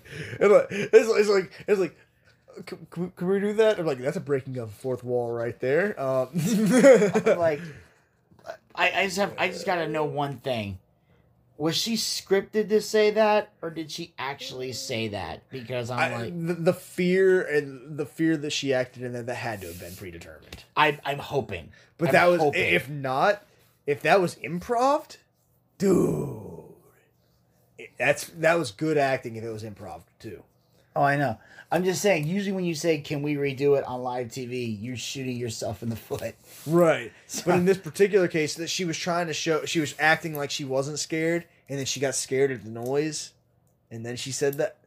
That's beautiful That works, yeah. storytelling. I like. So yeah, based on that, that makes sense. Because I was like, I was like, You missed that? I I didn't hear the startling noise. I, No, no, that's what it was. is There was a noise there. I didn't and hear she the noise. She got startled. Well, yeah. Well, that's well. The thing is, I was also I was watching while because there's this thing now when I watch AEW where uh, certain individuals, Gator, uh, will blow my phone up and insist on talking to me, and people have there's some people who have still not grasped the concept of when I'm watching wrestling, don't call me unless you absolutely have to speak to me. No, no one's grasped that concept. I think yet. the best part about this is that you called me at AEW. Well, I did because Sting debuted, and I was like, "Oh fuck!" Like I don't do that unless it's like major. But then, what that, but then I was asking you like you you. But then I realized Desmond doesn't like spoilers, so I was like, "Okay, I need to hang this phone up right now, or I'm gonna spoil the whole damn thing." And the reason he's saying this is because I didn't watch it live. Yeah. Um, I've got the YouTube TV. It records. I watched it later. Yeah, because I, well, I, I get crazy like that when cool shit happens. Like I remember I called John, and John was shocked because I don't, I only call him like once a week to get together for NXT and stuff. But I called him on a Wednesday when Breezango won the tag team titles. I said because we were both big fans of theirs. So I called John. I was like, "They're the tag team champions. Are you watching this?" Like, oh my! Because I was so shocked because I've been dying to see these guys get gold around their waist because they're so great at tag team. So when they finally won the tag team championships, I was NXT, like, I'm "Oh." assuming. It was NXT. Yeah, they won the Yeah. NXT tag team titles. Nice. They they, lo- they they're not the champs anymore, but they had them for a decent while Cool. until eventually they lost them to Oni Lorcan and Danny Burch because they got help from Pat McAfee, and um you know and now they're you know now they're doing the they're getting ready for War Games, which we're gonna talk about a little later um when John is on the show, but. We had that. They had that moment, so I called him up, and it was crazy. But I was like, I called everybody at that point. When I saw Sting walk out, I fucking called everybody. I called Elvis. I called Gator. I called you. I called everybody. I was like, Sting is all elite. Sting is all elite. Gator was like, Elvis was like, Elvis was like, no fucking way. Zach was like, are you serious? Gator was the only one that was like, ah, crap. Because he thinks they're gonna do him dirty. Because I don't think so. Gator's very anti AEW. Well, Gator's an idiot. I love Gator to death, but he's an idiot. yeah, he he is very much like I, I've already told him like you can't watch AEW anymore because every time he does, he calls me getting pissed off and he's like, I want to throw things because he gets like you you think I if people think I hate Orange Cassidy, oh my god, he hates him more than I ever could. And no matter, uh, he, you can't explain away this stuff uh, to to Gator. He is so opinionated that it doesn't matter what logic you put. Like, I could sit here and have a debate with Vinny, and Vinny will be like, "Okay, I can kind of see that. I still don't like it, but I can kind of see it." Gator can't. No, That's the difference. It's like it's like me and Vinny at the end of the day, we might still disagree, but he'll see my side of view. yeah, because because yeah, because because there are times where you will make a valid point. Now, if you don't, I'm gonna straight up tell you that's a stupid thing. But that doesn't happen often because you do make very good points. But I'm still like you know coming back and and the same thing with me. I make valid points and you validate them, Yeah. and then it's like it's like I see your point, but here's where we're going with it. It's like, look, your, your facts are right. My opinion's not changing. Exactly. That's pretty much it. It's like, all right, I acknowledge the facts, but my opinion stays the same. Um, we'll get to that in a moment because we got Jon Moxley here who says the whole world wanted to write him off a few years ago, but he bitch slapped the entire wrestling world. He says he and Omega have been destined to be foes their entire careers. He says the stakes couldn't be higher tonight, and there's only one thing left to do, and that is go out and make everyone go bananas. Very generic eh, promo. Yes. Um, which is weird because I haven't been saying that about him recently. no. Uh, been I a while like since I said it. I feel like this was just him being like, you know what? I, I feel like he knew he was losing this losing tonight, and he's just like he lost his interest for some reason or another, which really saddens me because he's been on a fucking roll since coming to AEW. Yeah. And and I will say Um, Maybe this, I'm wrong. Maybe there was something else there. Maybe maybe I'm missing something. Yeah. But this was not his best promo. I don't know. I, I maybe he maybe he knew maybe because he knew the finish he wasn't a big fan of it. And we'll get to that in a moment because I I do have some things to say about the finish, but I will say um uh that wanting to write him off a few years ago, obviously there was a lot of truth to that cuz I'll be honest, after his at when he when he after his one run with the WWE championship, I pretty much had written him off because I was not impressed with that run. That's why I looked at this like, okay, Mox, this is your chance, because I was watch I watched his run with the WWE Championship. I'm 100% convinced he dropped the ball, but of course everybody wanted to say, "No, man, it was the creative." Oh, well, I feel. I, I have to agree with the it's, it was creative, and here's why. I feel like the only reason they, that WWE even put the title on him is so that all three members of the Shield would have had the title, yeah, and and they just like we have nothing for him once he has the title, but all three of them have had the title. Yeah. But I felt yeah, but there were times where like some of the matches were good, some of them weren't. He was on Stone Cold's podcast, that tanked. Uh then there was the uh you know, the match with Dolph Ziggler at SummerSlam where nobody wanted Ambrose to win that match. And it was it was during this I call it the I call it the Cena Styles show because that was the only match on there that people enjoyed. Like literally every match before went- that and every went match after that. when he went against sucked. Ziggler, what gimmick was Ziggler using at that point? I can't remember. I'm trying But- to think if that was the um, the you know it wasn't my fault kind of thing that he was running. You remember that? The It Should Be Me. Yeah, it should be me. That was when he was going against Kofi. ah, okay. That was his feud with You're Kofi, right. where I still maintain he should have won that too. Oh, absolutely. That was But, the like- best fucking heel gimmick that but, he's he- had. but when he was going for that title, everyone everyone wanted it to be Dolph's night because everyone's been mad about Ziggler not getting the championship for years. for years. Absolutely. Now I will say he was the world champion, and when he and he didn't get the belt for a period of time, and I will say in the beginning he shot himself in the foot because he kept getting concussions over and over again. And he had to change his style. Yeah, finally, it took a few concussions, but he finally changed his style and got smart. And once he started wrestling smarter, I was one of those guys. I was like, push Ziggler, push Ziggler, push Ziggler. So when Dean Ambrose won that match, everyone in Brooklyn was pissed. No one in Brooklyn was happy. it got to a point with it got to a point with him where where it's like, but it didn't matter how good his like. It, he was cutting some of the best face promos he could have possibly cut, yeah, and then like, oh, he's a heel now. WWE fucked him over yeah. so bad. And I'm saying, I'm saying, I- so when Moxley finally got the title here, I looked at this Can like, Dolph Ziggler be all elite? Well, I will say would definitely loosen up his schedule a little bit. Um, I know because I know he also does he also does stand up from time to time in Yeah. addition to WWE, so that Right. would loosen up his schedule to do all of those things. But I will say when I saw Moxley finally win the title, I said, "All right, this is your chance. Now you get to prove it. Because if this time you fail, you got no one to blame, and that's the one thing I say about AEW. You fuck up, it's on you. That's the beautiful thing. Yeah, you create- can't blame Tony Khan. all you can't blame creative. all their creative does is say, "Look, this is where it's headed. You do it from there." So I said, so Moxley knocked it out. So Moxley knocked it out of the park. He's been knocking it out of the park as champion. So a great championship run. absolutely. So he he was able to prove. All right, maybe it was creative that fucked you over because you're doing great here. And that of course brings us to the main event for the AEW World Heavyweight Championship. The Death Rider Jon Moxley defends the title against the cleaner Kenny Omega. This was a beautiful match of story with as far as storytelling goes. They started out with like a gentleman's agreement. This is not a hardcore match. This is not a. We are one on one wrestling, and it was back and forth, and it got to a point where Moxley was getting the, the getting the uh, lead here, and finally Kenny Omega says, "No, I'm done with this shit." Uses the microphone, cheats, and gets the win fucking love it. because we finally got that full heel turn from Kenny Omega that we've been looking for and waiting for and waiting for, and they did it at the right moment. Everybody wanted to see it a couple weeks ago against Adam Page. Everybody wanted to see it when they lost the tag belts. when he lost the tag belts, but they saved it for when he took the championship, and to me, that's a much bigger turn. And I will say, I like that concept.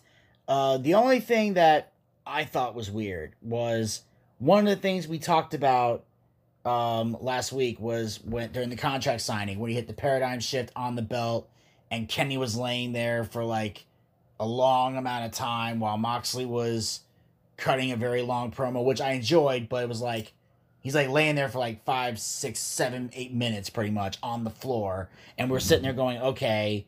Moxley's a rogue. It was sneak attack damage. Yeah, I was like, exactly. It was like it was like sneak attack damage, and Kenny rolled a natural one. That's how it looked, laying there. Um, well, technically, what would have happened was Moxley would have hit a natural twenty with sneak with sneak attack damage because uh, you don't roll to defend against. okay, good point. Uh, but uh, yeah, uh, and that's why he's the DM. So because I wouldn't have figured that shit out. But so I'm seeing watching this, and but then I'm noticing like, okay, he, you know, all of a He's sudden been protecting the move. We'll see what we do with it. Yeah. Now, because at first we're thinking like, is he going to protect the finisher? Then all of a sudden he hits a paradigm shift. Omega kicks out. He hits a paradigm shift onto a speaker. Everybody's freaking out, thinking he's injured. Throws him back in the ring. Kenny can still move. So, in my opinion, it kind of makes that moment with the belt look stupid because he's hitting him with paradigm shifts and he's still standing. And it's like it's like the original paradigm shift. Fine, can, I can see kicking out of one. It wasn't on anything, but when he does it through a weapon, you know, it makes things. It's like, look, you can't keep you keep continuity here. Exactly. And then all of a, and also here's another thing about continuity. We watched an I Quit match at Full Gear, and even though Eddie Kingston ultimately said I quit, he hit a lot. Moxley got hit with a lot of shit during that match. It was brutal. It was violent. It was crazy. One shot with a microphone busts him open and makes him unable to defend himself. But in all fairness, it was lo- the one winged angel move that's never been kicked out of that pinned him. That I will give you. But I'm just saying, with all the weapons I saw this guy get hit with in a full gear match, one shot with a microphone has him bleeding and has him like dazed Oh, to where fair- he can't defend sh- himself. A fair shot to the head. Let's be honest. If you get the right shot, it doesn't matter what you get hit with. Okay. We'll- Okay. We'll, we'll, we'll just say he hit him right. All right. And then I also found interesting was, you know, the appearance of Don Callis. We should mention that. He's the uh he is the uh, executive for Impact Wrestling. Uh he also has worked in New Japan in the past. He's also been also if you you ever watch ECW? I mean, back in the day. Yeah. I mean, it's been a, a long fucking time. I was a kid, but yeah. Okay. Do you remember the guy that was remember that faction the network and there was that guy Cyrus the Virus? I remember Cyrus the Virus. He was Cyrus the Virus. Oh, okay. Callis. Yeah, he played Cyrus the Virus in ECW. He was basically the guy that was part of a faction called the Network because ECW had gotten a network TV deal, which means they couldn't be as edgy on network TV. So they had this guy, the network, to be the heel to kind of come in and censor everybody and tell everybody. Before WWE used right to censor. Yeah, he. But yeah, only it was different. It wasn't like you know they were they he, they were cutting the promos and basically the crowd would boo them, but it would allow them to stay on the straight and narrow, so they wouldn't get in trouble and kicked off TV. right. But then when they would come in for the pay per views, they would cuss out Cyrus and say, "You can't fucking tell us what to do. We're on live pay per view, motherfucker," and all this stuff. Especially with Joel Gertner, who to me is is was and forever will be one of the best talkers ever. In my opinion, ECW, he was the best talker there was. Joel Gertner. He was a manager for the Dudley Boys, and he he would say the most vulgar shit ever and he was a he was a masterful poem guy. I remember like they would he would open the pay-per-view with joey styles and they'd be in the ring. He's like i'm joey styles and joe gertner would grab the microphone. He would say well well well. He's like it is i the quintessential stud muffin and he doesn't look sexy at all But he would say things like, you know, like, Joel, I'm in the volunteer state, just like I always feared, till I asked your mama for some loving, and your mother volunteered. Gertner, and he would say like, you know, it's like whether it's here at whether it's whether it's in Tennessee or here in Dayton, the ladies watch me and are masturbating. Gertner, and he would just he would. I remember they did a show um called like a site a, a computer pay per view, and they were on the internet.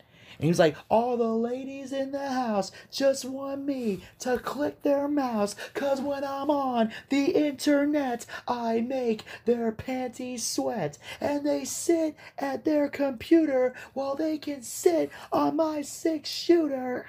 And they can surf through cyberspace, and I'll upload right in their face. And the crowd is screaming. and then he goes, Gertner, and drops the mic, and the crowd freaking screaming. That dude, like I said, he would say the nastiest, dirtiest, most vulgar shit ever, and crowds were going nuts. And you would just see Joey Styles putting his head down.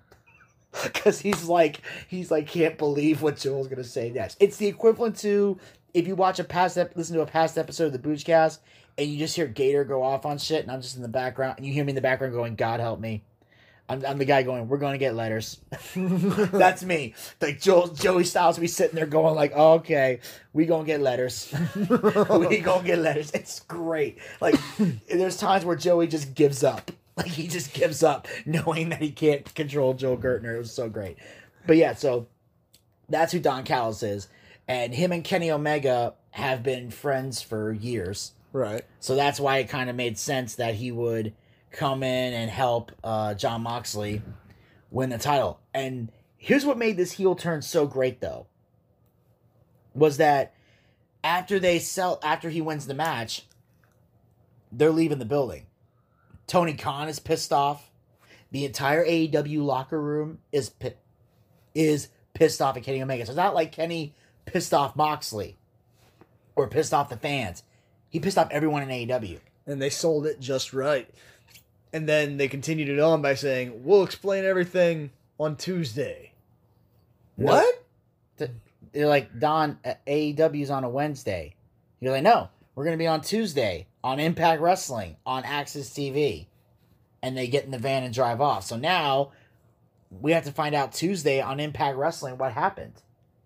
So now that's, and apparently there's now a working partnership. And we talked about this, Elvis and I talked about this briefly on part one. Uh, we talked about the fact that it's going to be, we now know Impact Wrestling and AEW now have a working partnership where they're going to be, you know, kind of featuring talent from both brands.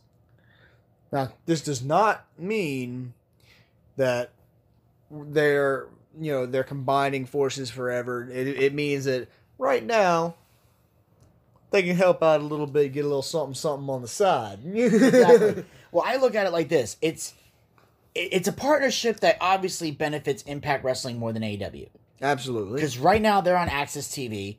I don't know too many people who have AXS TV. Not a lot of people have been watching Impact Wrestling lately, especially since they're one of the few uh, companies that are literally doing shows with nobody in the building. WWE at least has the Thunderdome. They've had NXTs. They've now allowed people like sitting in the front row area. AEW's had you know people in the front row, but also had like the wrestlers in the front, but fans outside and like uh, fans in the Mhm. stands, like social distancing. Eight and Impact Wrestling's had nobody. It's been an empty building. They've had no fans sitting in attendance when they tape their shows. So and apparently they tape their shows for the rest of the year are all taped. So apparently whatever Kenny's gonna do, they're gonna they're gonna basically do a pre-tape and insert that into the TV show, which some fans were like, and some fans are pissed about it because they're like, so we're not gonna see Kenny work a match. I'm like, what idiot thought Kenny was going to Impact Wrestling to work a match? He's going there to explain his behavior. And so I thought that was genius because now you got now you're going to convince AEW fans to watch Impact Wrestling. But people are probably wondering, how does AEW benefit from this? And if you listen to part one, you already know the answer to this question because Elvis and I figured it out. Here's where AEW benefits. They have the ability to borrow stars from Impact Wrestling to interchange their feuds so you're not seeing the same people over and over again. And it also allows them to take the best of the best from Impact and put them on this show. Because, as I mentioned before, AEW has a good roster full of people. They have a lot of talented people, but they have a lot of people who suck, Joey Janela. And so they really got to, you know, fluctuate some of the talents. The best part is you can take the guys who aren't doing great, send them to Impact, put them in front of that crowd, but uh, that watch, but also maybe put them in there with some veterans who will teach them how to work. Because clearly, some of these guys, like I said, the AEW veterans are being too buddy buddy. So some of the Impact Wrestling where they can toughen some of these guys up and you know maybe hit them with a couple potatoes. I know Jericho tried that, but I don't. That hasn't straightened anyone up. So maybe send somebody there. They can learn. They can train. They can get better. Bring in like Eric Young or some of the other big name Impact stars that we mentioned. You can put them on AEW and have them fight for world titles and things like that, or maybe bring the X Division in and have them do some fun stuff. And, you know, or you can have like a battle of the tag teams, like the Young Bucks against the Good Brothers. Because Gallows and Anderson are the tag champs right now in Impact Wrestling. So you can have them fight the Bucks. I'm just gonna say I find it absolutely hilarious that Gallows and Anderson. Let's be honest, they had an open offer on the table for AEW, They did. and they chose to go to TNA or Impact Wrestling. Well, yeah. Well, they had um. Well, they made them a good offer. Like, for example, they have a pot. They have this show they do called Talk Talk and Shop. It's a it's a podcast that Gallows does for a long time. I mean, I get. Look, I I get it. It's like, oh, they, they but there's no job security in Impact Wrestling. Eh, depends who you are. There's a lot of guys. Some guys. I Um, firmly believe that Impact Wrestling is going under. well, hopefully this partnership will change that because they've everybody's been saying they're going under, but they still managed to stay in business. You know, they just they just had to interchange a lot of management teams. I think that's been their biggest problem. Because Jeff Jarrett was in charge. Jeff Jarrett was in charge of it. Then Dixie Carter was in charge of it. Then then Hogan then Hogan and Bischoff had some partnership in it.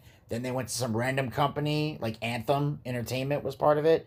Then there was a few other people with their hands in the cookie jar, and now I guess Billy Corgan was in charge of it briefly at one point before he went. Now he's in charge of the NWA, and now I don't know who's running it. I couldn't. I couldn't run Impact, so now I'm gonna run NWA. He's actually doing good with NWA. That's the crazy part. I think it's because Impact just had, you know, I think there was just so much uh, drama attached to it. Billy Corgan couldn't really save it. You know, because that's the only problem is that they've changed management so many times that people are slowly starting to lose hope in it, and that's the problem. That's why they're trying to bring in a lot of stars. They got like Heath Slater went to Impact. You know, he's there now, and Yeah, I mean, Heath Slater. Okay, I, Great worker, great personality, but I didn't. I don't see him um, being picked up by a bunch of other companies. So him going to Impact makes sense. He can make it. No pun intended, but he could make an impact in Yeah. Impact. And then when they makes an impact there, then, then they bring him up and build him up, and then he could be brought to AEW Oh, yeah. afterwards. Okay, and speaking of that, I have to say this because Elvis thinks I'm crazy, but I get your thoughts on this. Do you know who the current Impact World Champion is? No. Rich Swan. Cruiserweight champion Rich Swan. Cruiserweight Champion Rich Swan is the world champion in Impact. Good for him. Okay. Man could work. Yeah. I mean, I, I absolutely loved him. Um, I'm, I'm disgusted with how WWE treats the cruiserweights. Yeah. Because I mean, I, I understand that a lot of people don't like the cruiserweights going against big guys, but it's a matter of they have to know how to work with the big guys. Rey- Yeah. Why did Rey Mysterio do so well against the big guys? Because he took that damage, but he out he was he he all this shit was speed based. He's like, you can't hurt me if you can't touch me. Yeah. And it was structured in a way where it worked out. Like like Rey had a style, the person could complement that style and make it work. Like, Rey's like, I take out your legs, I take out I take out I take your size away from you, and Hell. that helps. hell, he, he he had amazing matches with Kevin Nash. That's how good they were. it's like, how good are you? I made Kevin Nash look like look like a wrestling god. Yeah. Oh yeah, like I still remember um, in WCW they had Rey Mysterio when they he had the rivalry with, with uh, Kevin Nash where they where he had to take his mask off. Okay, all of a sudden, real quick. In your opinion, Rey Mysterio's best feud? Best feud? Ooh, that's a tough one. Uh, I will say the Kevin Nash one is one of my favorite. Is my favorite. Is one of my favorites personally Okay. because, and I'll tell you why. But I'll, I'll, I'll tell you what my favorite one is in a second. But I like the Kevin Nash one because it put Rey. It, it helped Rey Mysterio get to the main event level. Before Right. that, he was just a cruiserweight guy. Because at first, when they wanted him to take the mask off, he was against it in the beginning. But then he thought about it and he realized that it was going to give him a chance to reach the main event level because he was working with Scott Hall and Kevin Nash. And Konnan was his partner. Because the whole thing was Konnan and Rey Mysterio were friends.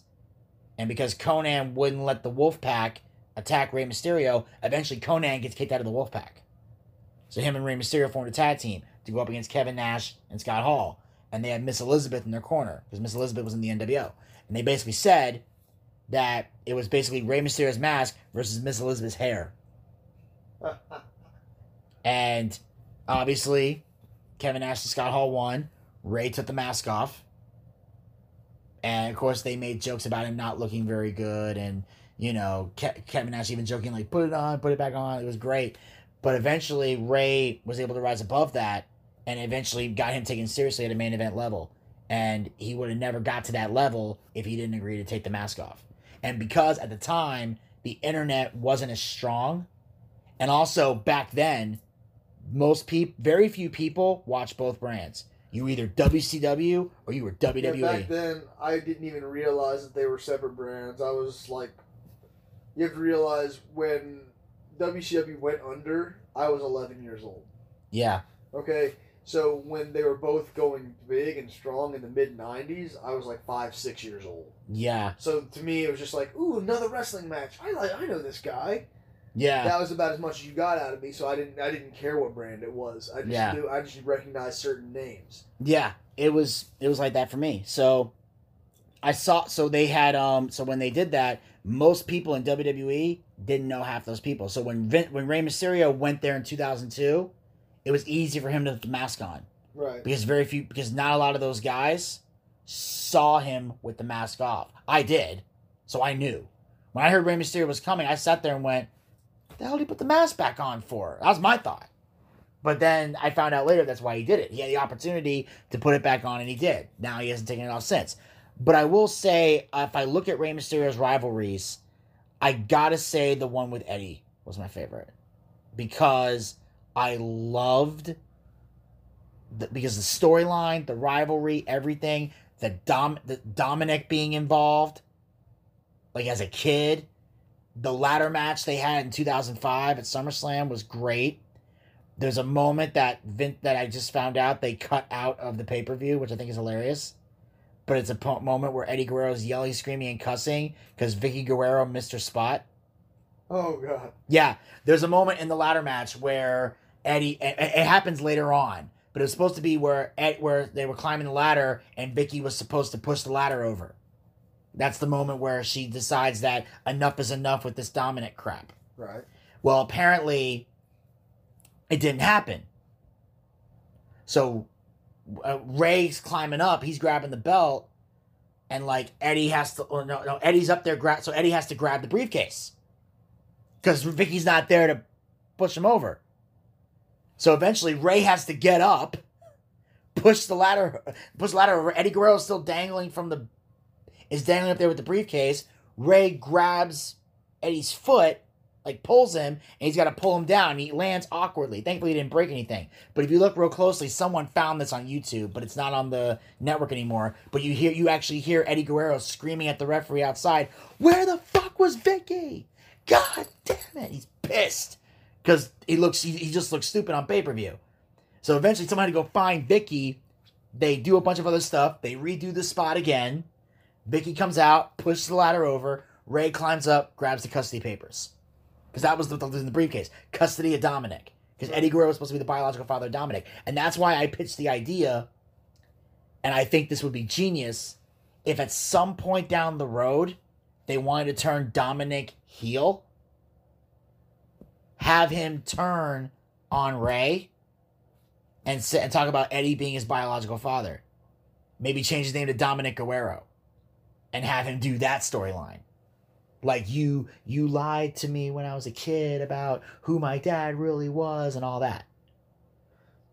I mean, I I, think- absolutely agree with you on turning Dominic heel. That would be the perfect way to have him turn. turn on Eddie. I mean on uh, on Rey, but uh, that Ed, the Eddie feud was my second favorite feud. Okay. with Rey. All right. I'm sorry, JBL. Really? I love the feud with JBL. I love I, I firmly one because of how how well JBL sold the feud. Like he truly got emotionally invested in like the bullying, the how well he played it off. Um, I love the way that Ed that Rey was had to break him down. It wasn't it wasn't like big show size, but it was big enough to make a bi- make a deal about it. Um, to me, that was his best, especially in the way of the David versus Goliath rivalries. I believe that that was by far his best. And, and I believe those two had such great chemistry together. Um, and um, a lot of people were like, well, I mean, whether you like JBL or not, I mean, those two work so well together Yeah. to put on some quality matches. And the, I felt like there was a lot of great emotion between them. Okay, I can see that. That's very interesting. Um, and of course, um, so as we mentioned before, um, we're gonna we're, we're uh, apparently Tuesday on Impact Wrestling is where we're gonna find out everything. So the way I see it, the variety of things can happen. We either watch Impact Wrestling to figure out what happens. Two, we get it off the Impact Wrestling YouTube channel. Or three, you find out on AEW when they replay it. Like some either uh, uh, either way, there's a way to check this out. But that's if if you're gonna form a partnership between them, that's the best way to do it, so people can get the explanation. It's like you got to go to Impact to get it. Absolutely. I mean, I, I firmly believe it's going to end up on the AEW YouTube channel. I mean, there, there's no way. If you're to have a working partnership, you're to share material. Yeah, they they're gonna do something. But either way, it's uh it's gonna be great. And that, ladies and gentlemen, will wrap up this uh, recap of AEW. But of course, before we officially wrap up, we have to get to uh the ranking system here, which I'm not gonna lie, I'm a little dis- uh, there's a little bit some weird stuff has not been updated yet. So here's the AEW rankings as of Wednesday, December second, 2020. For some reason, they still have Jon Moxley labeled as the AEW World Champion, even though Kenny Omega just won. Uh, so I'm gonna try to adjust as best I can. Um, so technically, the world champion is Kenny Omega, who's now at eight and zero. Uh, the TNT champion is Darby Allin. Uh, they have the number one contender list as Kenny Omega. Obviously, just won the title, so that means right now the number one contender would be MJF. Number two would be Cody Rhodes. Would yeah, with his record, what it is, would Moxley not be number one contender? I don't know. I mean, he did just Because he has he's only lost one match since joining AEW.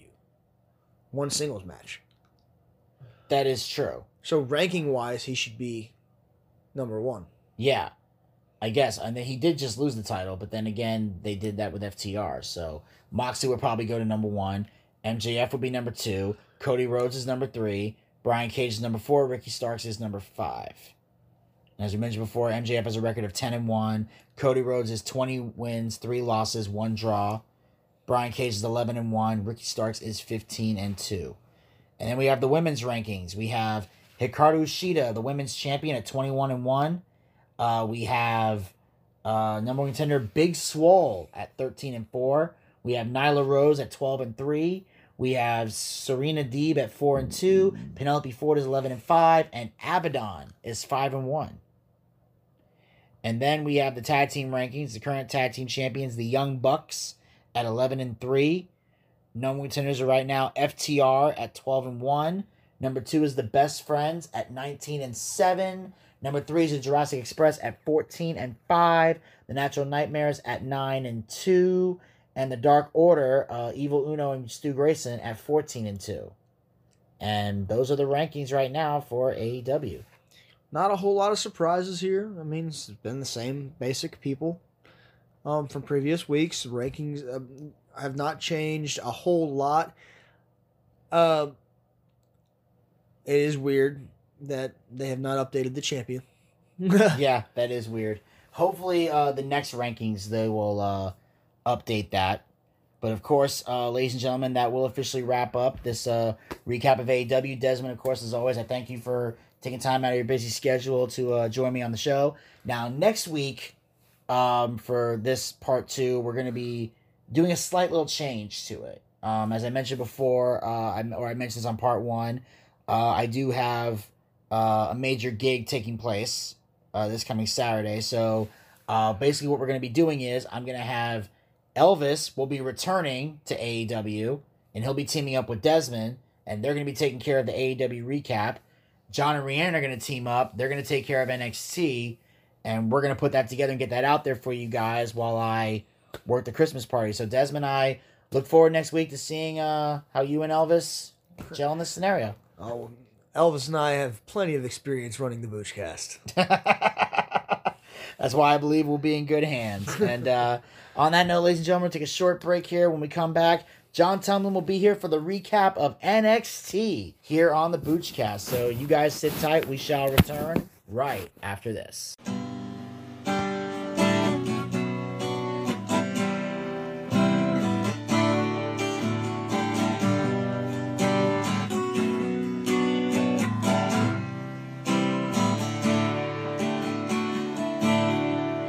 You never felt happens when two hearts all together, never see love written in the stars, and it was forever. If you don't believe that destiny is start with just one week. Watch this, I'll show you love and you dreamed of. Got so much to give. Watch this, don't be afraid. Be amazed at all the ways that I can show you what you miss. Just close your eyes and watch this.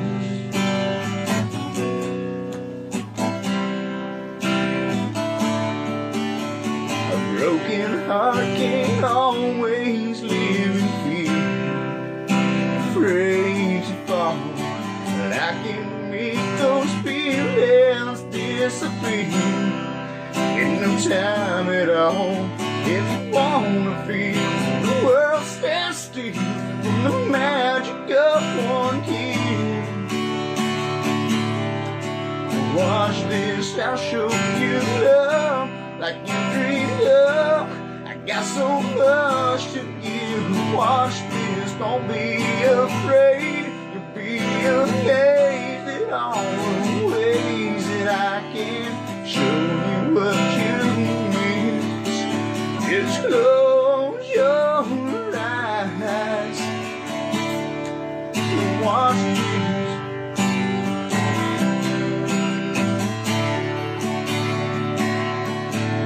Watch I'll show you love you dreamed of. Oh, got so much to give. Watch this, don't be afraid. Be amazed at all the ways that I can show you what you miss. Just close your eyes and watch this. Oh, baby,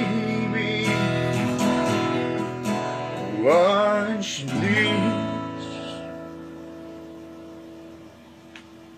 Hello and welcome back to the Boochcast. During the break, we played the song Watch This by Clay Walker. Now, obviously, that was not Clay Walker singing the song. This was obviously a cover done by the one and only Mr. Desmond Dagenhart. And if you want to hear more music from Desmond, you can go to his Facebook page. Go to facebook.com slash Desmond Dagenhart, D E S M O N D D A G E N H A R T. You can check out his music. You can check out episodes of the Boochcast are on there as well. Pretty much everything going on in the world of Desmond, you can find on that page. Also, if there is a specific song request that you have for Desmond, uh, he will perform that song for you. If he knows how to do it, he'll put it out almost immediately. If he doesn't know how to do it, he'll take a time. He'll take some time to learn the song and keep you updated through the process, and eventually do a song on his Facebook page dedicated to you. All you gotta do is message him on his Facebook page, and of course, you can always hear Desmond's music here on the Boochcast as well. And of course, eventually in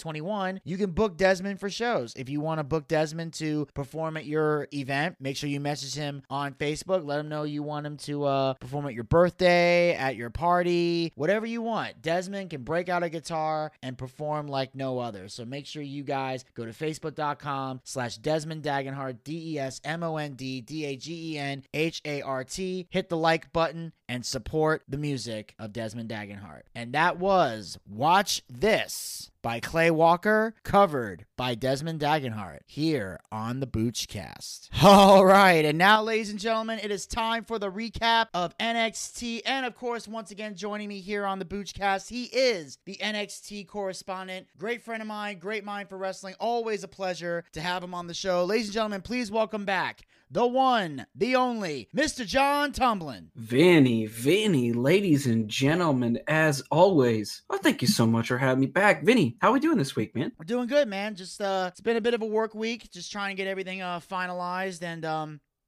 now I'm just getting ready for the uh the Christmas party I got this weekend that I'm performing at. That's mostly where my head's at right now. Oh, well, you know, I mean, but it's always good to be in that kind of headspace, you know what I mean? Because uh, the harder you work, the better it'll co- turn out. Absolutely. So it's it's it's it's one of those rare moments where I got a lot of work, but it's not work that I'm like complaining about. It's more about having to it's more about getting it all done than actually having to do it, if that makes sense. Oh, yeah, no, it absolutely makes sense.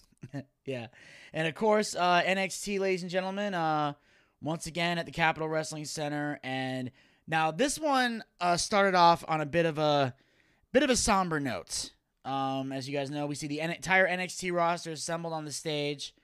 Uh, a lot of everybody's uh, got very emotional, very focused, very. Uh, some people are just bowing their heads. Some people are legit upset because we recently uh, had the passing of WWE Hall of Famer Pat Patterson, and obviously they were paying tribute to uh, Pat Patterson, who, for those of you who may not know, is uh, you know one of the most legendary pro wrestlers in the world. He was known for being the first ever Intercontinental Champion in WWE history. He was the first ever Intercontinental Champion. He was also the man who created the Royal Rumble. So, for those of you that are fans of the actual Royal Rumble match, Pat Patterson was the one who created it, and when he was on the creative team, he actually was the one who would book, orchestrate, and put that together. And for a period of time, uh, it was just him and Vince McMahon would literally write the show for many years until later it grew and became a publicly traded company, and then eventually more bookers and writers and other people started coming in that would write the show. But in the early days, it was just Pat Patterson and Vince McMahon.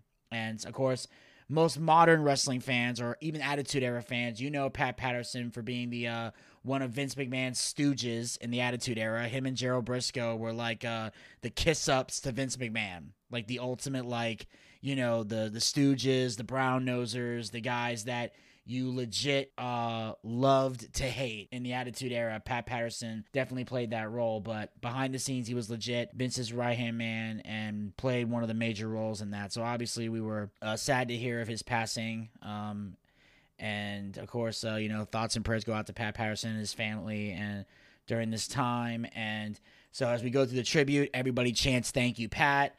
They do a Frank Sinatra "My Way," which uh, Pat Patterson apparently was famous for singing that in karaoke bars. So you know, it was definitely a very emotional moment. Uh, uh, John, do you have any memories of seeing Pat Patterson? Uh, to be honest, uh, I I don't. Uh, he was uh, before my time, but uh, I I definitely uh, recognize when you know when they showed him in uh, his later years. That would be I know him because he's in like various storylines or you know like whenever uh, whenever they're in the back there's always you know one of the guys in suits standing around. It's pat patterson a lot you know and uh, but i did see on friday night smackdown they also did uh, one of these as well which it was great to see.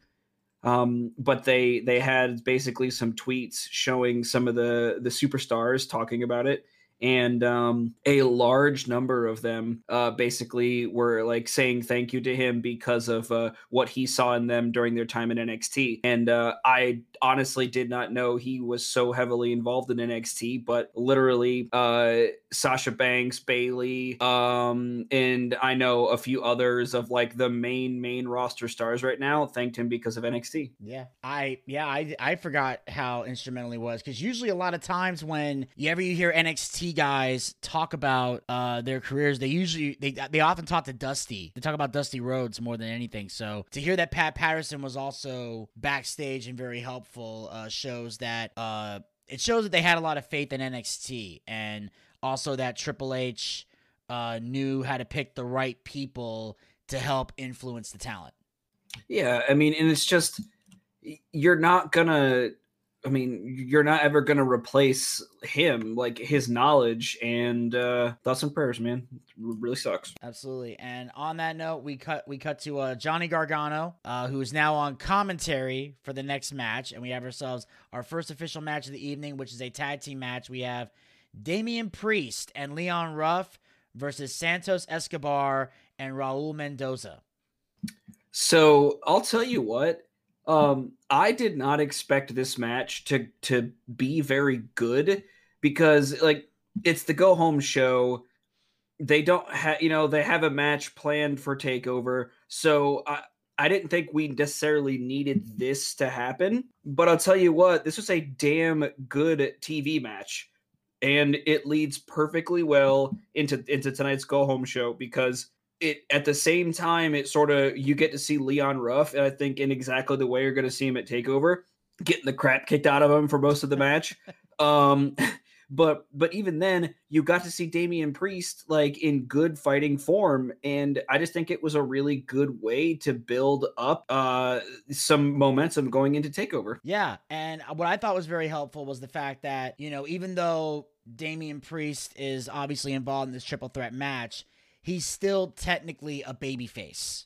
So I like the fact that he, at least for this match, was able to coexist with Leon Ruff, and that we didn't see too much uh, problems between the two of them. It was mostly just Johnny on the mic uh, insulting both of them, which I will say, uh, I actually, I actually liked Johnny on commentary. Like he really has the ability to be like very annoying but it fits the gimmick. So I kind of liked that. Like he's like, I hate that stupid arrow thing that he does, and I just thought it. I thought it was very well done. Uh, it was fantastic. like I hate to admit that because Johnny, you know, because Johnny Gargano, he, he, we all know how we all feel about him. He's good, he's bad. Um, but at the same time, he he actually was kind of entertaining. I mean, obviously he was a heel commentator, but even as like guest commentary, all of those stupid little quips, it it really was good. Yeah. Uh, I mean, it was just very well done. Great tag team match as well, and it definitely set up the triple threat match. And then, of course, uh, after that, we cut to uh, they show footage of Pete Dunne winning the ladder match for the War Games advantage. Next, a video plays showing Shotzi Blackheart welding something when Rhea Ripley and Ember Moon present something to her. Blackheart looks at it and says she's in love and she's ready to go to war. I thought it was really clever. Like uh the old I thought it was clever, but at the same time lazy because this is how they uh this is how you get the women or like the face women's team is like this. So what Shotzi would just ragtag put a team together because they're helping to rebuild their tank and plus somebody else. I don't know. It was it seemed lazy, but I don't know because Shotzi, I don't know, cute at the same time. I have no idea how I feel about it. Shotzi Blackheart's just awesome. Yes, I think in a way it kind of made sense because let's be honest, we kind of knew who her team was gonna be. It just wasn't official yet. Yeah, I agree. Like we knew, like you knew when uh Candice LeRae and her team started attacking everybody. You you knew eventually. Okay, we know Ember Moon's gonna be in this. We know Rhea Ripley is about to be in this. We just don't know who the fourth person is, and that's kind of what they established here. That we got she has we got three people on the babyface team. We don't know who the fourth person is, but now they're helping her go to war and taking care of all of this. So it actually made sense for that particular segment. And because we now know the significance of the tank, it works. Like the fact that they, once they explain the emotional value of the tank, the tank can now no longer do any wrong for Shotzi Blackheart. No, absolutely. And I think it's really, really cool that Candice LeRae was the one who ran it well. Okay, tried to run it over, uh, and, and eventually did. But uh, I think it's cool that like this story is going to end with her at Takeover, hopefully coming out on on a brand new tank. Absolutely. And then of course we have uh we see the video package of the Undisputed Era's preparation for War Games, which is basically sitting in the back of a restaurant in fancy suits. I don't know, this felt weird to me. It did, and uh, Pat McAfee does a really good job later on in the night, uh, making uh, uh, appropriate a fun of this the the not undisputed era level video. Yeah, it, yeah. So I think we'll we'll wait till we get to that to talk more about this because if we go into too much detail, we might step over that. So next we cut to uh we see uh Candice's team uh backstage with Mackenzie Mitchell. Lorray Laz and Shotzi Blackheart still doesn't have a team. Uh, Indy took a bullet for her, and she still has a stacked team. Gonzalez says after tonight, Shotzi will feel like she got hit by a tank. Huh, huh, huh, huh. It's clever. Yeah. And it's like she still doesn't have a team. I'm like, um, we just saw the team. Uh, we're just Yeah. we're- At this point, we're missing one member, but saying she doesn't have a team is ridiculous. Yeah, it's you could say like she's still one woman short. That would you could say a full team, but it's like we you're acting like she's going out there all by herself, and we literally just saw two people with her. So that I felt like that was a that promo was a waste of time. Mm-hmm. And on that note, we move on to the next match of the evening. Um, I, I don't know if this falls into the category. No, I, I don't think this falls into the category of if we can call it that, but I'll let John decide on this one. Uh, Austin Gray versus Cameron Grimes. Ooh, um, Rhiannon and I, speci- when we watched this episode of NXT, she specifically said, if you can call it that. So Oh. if that's what Rhiannon said, uh, no, I'm not going to call it a match. This was a, uh, uh, this was a great way to get the audience back in the corner of, uh, Kara Grimes. And ev- it's like, seriously, he's awesome. And I wish I wish he was in the match for the North American Championship, but at least I will take him being on a takeover. Yeah, and I loved it because he he basically like, you know, they have this match and then eventually uh I will say Cameron Grimes really showed that he can be a badass in this match. Like granted, like we know he can be funny and goofy and he does the whole Cameron Grimes to the moon and you're just like, okay, this is weird. But when he gets in the ring, he can kick some ass. And that's what I loved about this match. It reminded us that Cameron Grimes can wrestle, he can fight, and you should take him seriously when you step in the ring with him, regardless of how goofy he is. So I thought that it, it served that purpose. Oh, and a hundred percent. But the, like the great thing about Cameron Grimes, or at least I believe, like the people who like truly like him, we didn't need this match to be excited to see him at Takeover, but it surely did help. Yeah, and of course after this, uh, Cameron Grimes uh, takes pulls a le- puts the leather strap around Gray's wrist, clotheslines him, starts whipping him with the belt, starts talking trash. All of a sudden, he rolls out of the Austin Gray rolls out of the ring. Cameron Grimes is celebrating. All of a sudden, Dexter Loomis appears, uh, takes Grimes down. Loomis whips Grimes whip, whips Grimes with the belt, but then Grimes quickly escapes. This was such a good way to build this match that they're about to have at Takeover because you get just enough to be interested, but it I don't know. This was just the perfect the perfect go home angle to get us into war games here, but still get me excited about it. Absolutely. And it worked because uh, just the delivery of everybody and what you can expect and everything else. Um, my only thing is, based on the last strap match that Dexter Loomis was involved in, I got I got a very strong feeling this is going to be a pinfall or submission strap match, and that's the only thing that's emotionally taking me out of it. Uh, Vinny, I've uh, I've decided something in my head just now Okay. that I uh, you in this whole uh, modern era strap match rule. Yeah. You're you're kind of you're kind of like get off my lawn level here, Vinny. you're you're you're real close to just uh curmudgeon old wrestle like wrestling watcher. That's not how we did it in my day. You know, you, you, do you see what I mean? You're you just I I can't take it, man. Just just accept that these are the new rules to a strap match. I, I, all right, all right, all right. I'll, I'll check the ego at the door. And on that note, we cut to the next match of the evening. Um, we have Jake Atlas versus Tony Nese. I'll tell you, I did not think these guys were gonna get like a full match, but at the same time, uh, I have a new level of respect for Tony Nese. I have now figured out, discovered he comes down from 205 Live to put the guy over basically who's next. Because Jake Atlas was in that stupid feud where he got the crap kicked out of him over and over and over. He needed a rebound. And the perfect guy to do that is Tony Nese because Vinny, I paid real attention, real close attention to commentary. The commentators put over Tony Nese so hard uh, former um, former cruiserweight champion, this uh, entrant in so many Royal Rumbles. Like they hardcore put him over, and Jake Atlas won. Just really, really good on like on commentary for here. Just well planned for him. Oh yeah, absolutely. Although I got to admit, when I heard the commentators say that Jake Atlas was dedicating this match to Pat Patterson, I automatically knew he was going to win. Yeah. That was like an automatic he's not losing this match. Even though there was a moment where they showed the yellow Hummer pulling up with Pat McAfee and the Kings of NXT, as they call themselves, coming out and entering the building. I'm like, oh crap. Are they going to break up this match? But then I remembered they dedicated this to Pat Patterson. I knew right away Jake Atlas was winning this match. That's just how I knew. But I I did not expect it to be exciting, and it was. So I will say that. Oh yeah.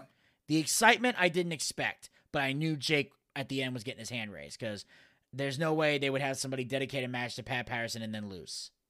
That that just wouldn't make sense. I mean, that might be uh, the analyst in you because I didn't think about it that way. I just thought it was a really damn good match. Oh, and it definitely was. And on that note, uh, we cut. We see uh, Pat McAfee and the Kings of NXT coming out to the ring. Uh, McAfee tells Vic Joseph to shut up and tells him he sucks. Oh my dude, I loved that. Could I? Do, I laughed so hard. He immediately gets in the ring. That's the first thing he says, Vinny. And I loved it because here's the thing. Technically, when you're in the building, you can't hear the commentators. Only we can hear them at home. But because Pat watches the show, he knows Vic's Vic is talking at the table, so he instantly shuts him up. I thought that was very, very brilliant of that. And then next, McAfee calls attention to Pat Patterson's passing and mentions he has the utmost respect for him. But McAfee says he has no respect for inter- for the re- for the internet wrestling community and the Undisputed Era. McAfee talks about how lame the Undisputed Era's video was earlier tonight. McAfee thinks it was pathetic. You know, they were basically um, you know, sitting in the back of a restaurant because the waiter was embarrassed they were there and they were wearing these cheap rental suits and, you know, trying to reminisce about how good they had it or whatever. And he says, This team in the ring was put together by money, but you have to invest to have a great team. More money than the fans will ever see made this team. They have run this place since they got here this Sunday at War Games, it's about Pete Dunne, the longest reigning UK champion of all time. Dunne has ended careers just a week ago with the help of a masked man who was not McAfee, but McAfee assumes the guy was probably good looking under the mask. Uh, beat Kyle O'Reilly in a ladder match to win them the advantage in War Games. This Sunday at War Games is another main event for the Undisputed Era. It's about two main eventers and Danny Burch and Oney Lorcan finally getting a chance. They won't squander a single second. They have no fear of the undisputed era. To the fans, all right. Uh, oh, dude, he was getting me so good here, Vinny. I'm sorry to interrupt you. He, he was getting me so good, man. He said to the fans at home while they're sitting in their mom's homes, uh, McAfee wants them to feel every kick, punch, and slam into the steel cage they give to the undisputed era. When you tune in the W Network, they'll want to see Pat McAfee get it, but they're going to be disappointed. They broke the Undisputed Era's spirit last week. Pete Dunne says this Sunday they will end the Undisputed Era. McAfee says that isn't undisputed, it's a promise. They're the greatest, and the fans all suck. I'll tell you what, Vinny. Uh, so first off, let me start. Uh, uh, he, he was hundred percent correct when he said the undisputed era video was stupid. It uh, it didn't make any sense. It it was just so uh, not something a word I would normally use, but it was just so freaking lame for the undisputed era. Like it just it didn't make any sense. It was confusing, and every word every word out of Pat McAfee's mouth is just gold, man.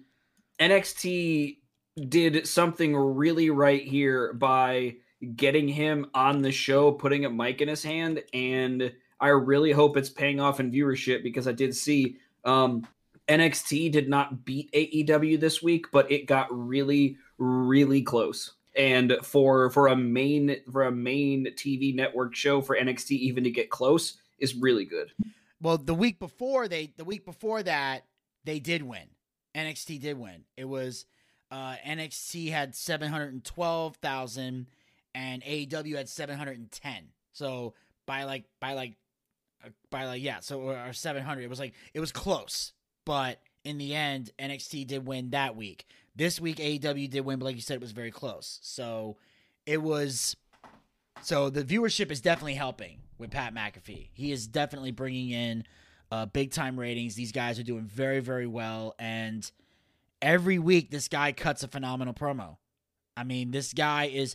Pat McAfee is showing that he is taking this seriously and that he could actually. He could have a future. If this guy really wanted to be a professional wrestler, he could do it. This guy could oh, legit. Oh, yeah, totally. I mean, I would. I'm being honest. Like, I would. I am the type of guy that would buy a ticket to see Pat McAfee. I would buy a ticket. I would pay money to see him in a match. And at some point when they're when after this if they're done when they're done with the undisputed era, if Pat McAfee can move into another rivalry, I would love to see it.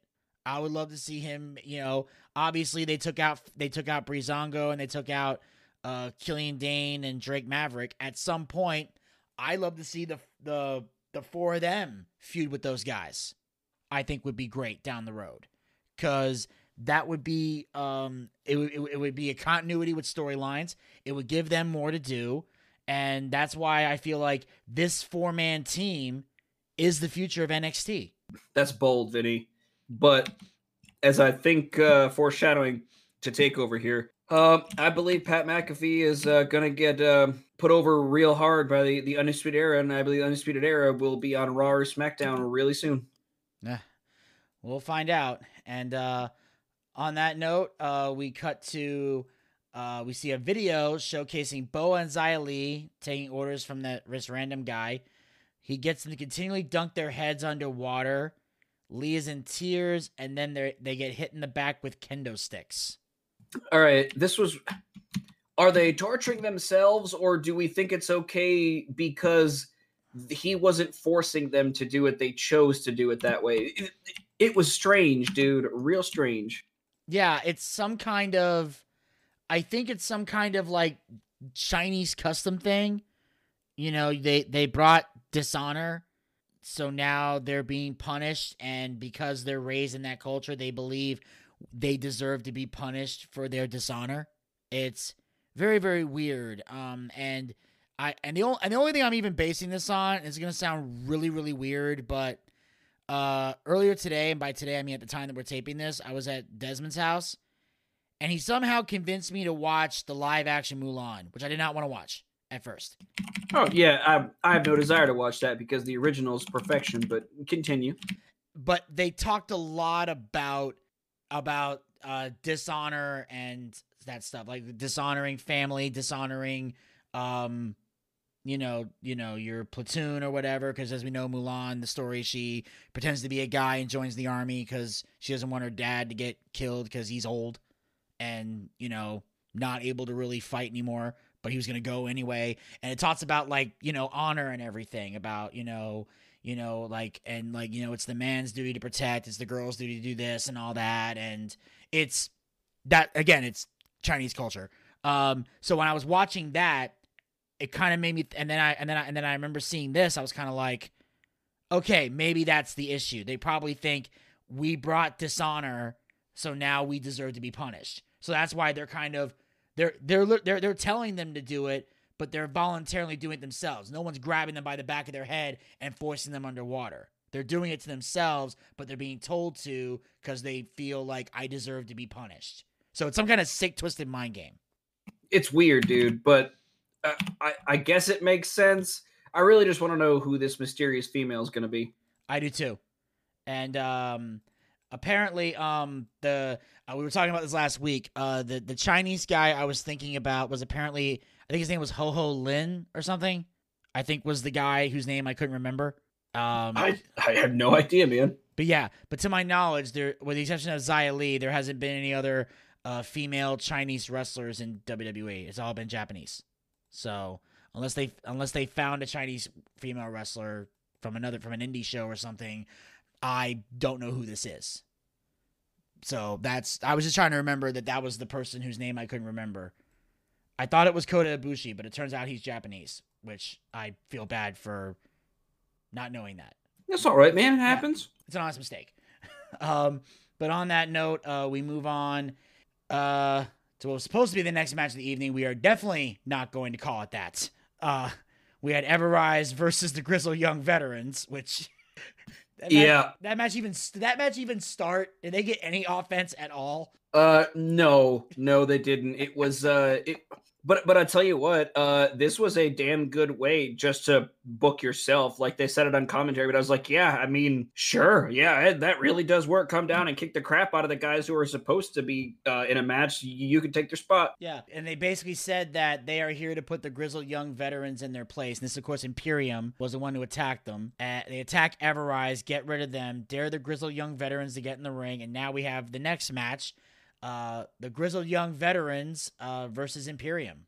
Okay, um, I got real excited for this match because number one, the limited run of NXT UK that I've watched, um, I have seen a lot of grizzled young veterans in Imperium, and I was not disappointed in this match. This was a really, really good tag team TV match. I mean, just just solid, solid stuff here and uh, I can't wait to actually see these guys in a nice little feud and eventually uh, maybe go for the tag belts. Oh yeah, uh, I definitely felt like this was a match that these guys threw everything but the kitchen sink at each other, and of course the match ends in a no contest because Everrise attacks Imper- attacks both teams. Which Perfect, by the way, perfect. oh you, oh, you, you thought you- oh you like this? Oh yeah, absolutely. Okay, because I thought it was weird because I'm like, okay, they ne- they Everrise has basically been a jobber tag team. They have pretty much not done anything with these guys. So for them to come out and attack Imperium and the Grizzled Young Veterans made no sense because why even do that if there's very little to no chance they're gonna get a push? Um, my thing is, I I think this was perfect because I don't think they want to give a clean win to the Grizzled Young Veterans or Imperium yet over each other. I think they need they need to keep this going.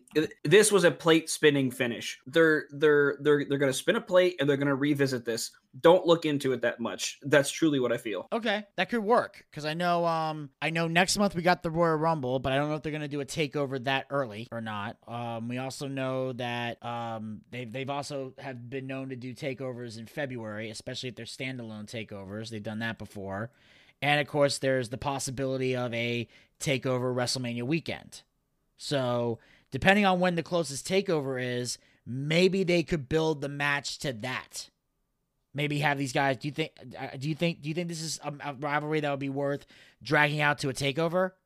Oh, hundred percent, yeah.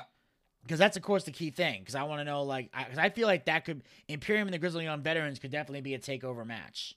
Oh yeah, I mean, I've I've seen these guys have a match on NXT UK, and honestly, a lot like AEW, the best thing going for NXT UK, other than um Walter, is their tag team division, and having these guys essentially just NXT UK tag teams just over here.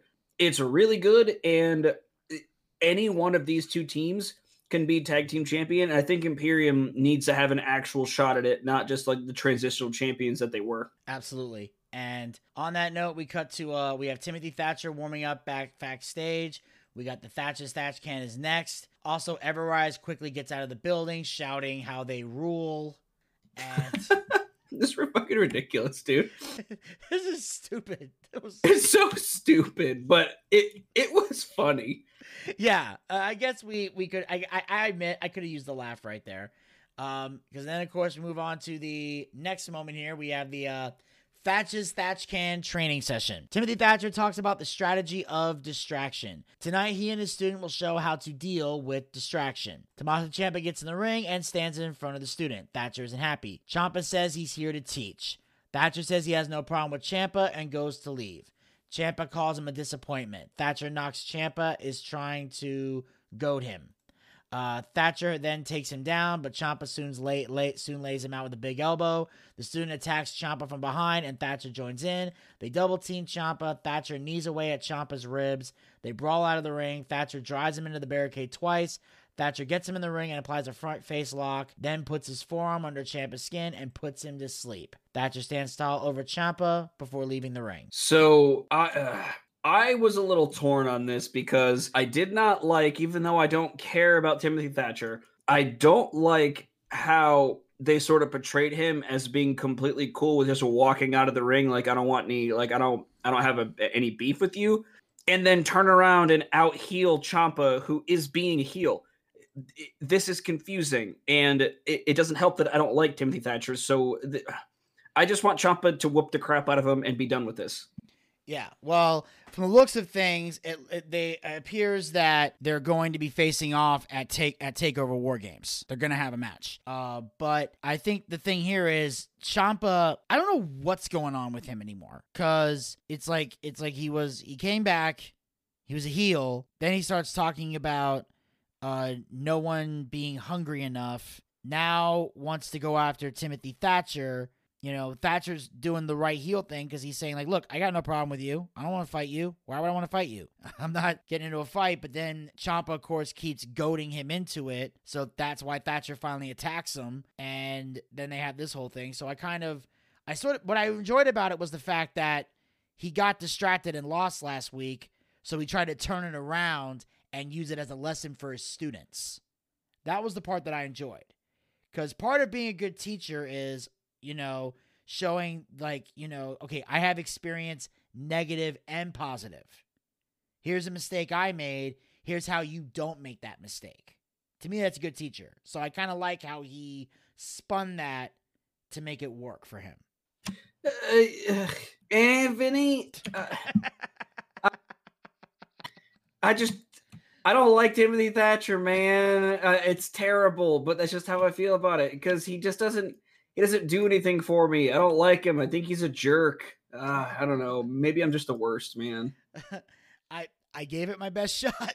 I know you did, and I I appreciate that you did because it's really hard for me to look past Timothy Thatcher because I just don't like him. Yeah. Well, of course, um, Tim, and then of course after this, Timothy Thatcher uh, is being interviewed backstage because Mackenzie Mitchell has to ask the obvious questions. I like her, but she has a lot of obvious questions. Uh, Timothy says he didn't know Tommaso Ciampa was going to come after him, was going to do that. He said tonight he learned about distraction. This Sunday he'll learn respect and he walks out. So now that's when they officially announce that it will be Timothy Thatcher versus Tommaso Ciampa at Takeover War Games. And speaking of Takeover War Games, we move on to our main event of the evening, the ladder match for War Games Advantage, the female edition, Raquel Gonzalez versus Shotzi Blackheart. Okay, Vinny, first of all, let me say this match it was awesome. These two girls beat the crap out of each other, like legitimately beat the crap out of each other. Uh, ladders were broken, tables were broken, and just so much respect for these two. Now, I truly believe that we obviously knew at some point this is all going to break down because at the end of the day, it is a ladder match. Now, all that being said, Vinny, as you very vehemently said last week, the heels win this match. Uh, so tell me, Vinny, not to spoil the finish, but the finish was the most friggin' confusing part. Uh, what is Shotzi's supposed to do for the first, uh, or, or her team supposed to do for the second five minutes of this match? Ah, I'm sorry because because Shotzi pulls the freaking briefcase down and wins. So sorry, I didn't mention that, but I mean, I mean, come on, man.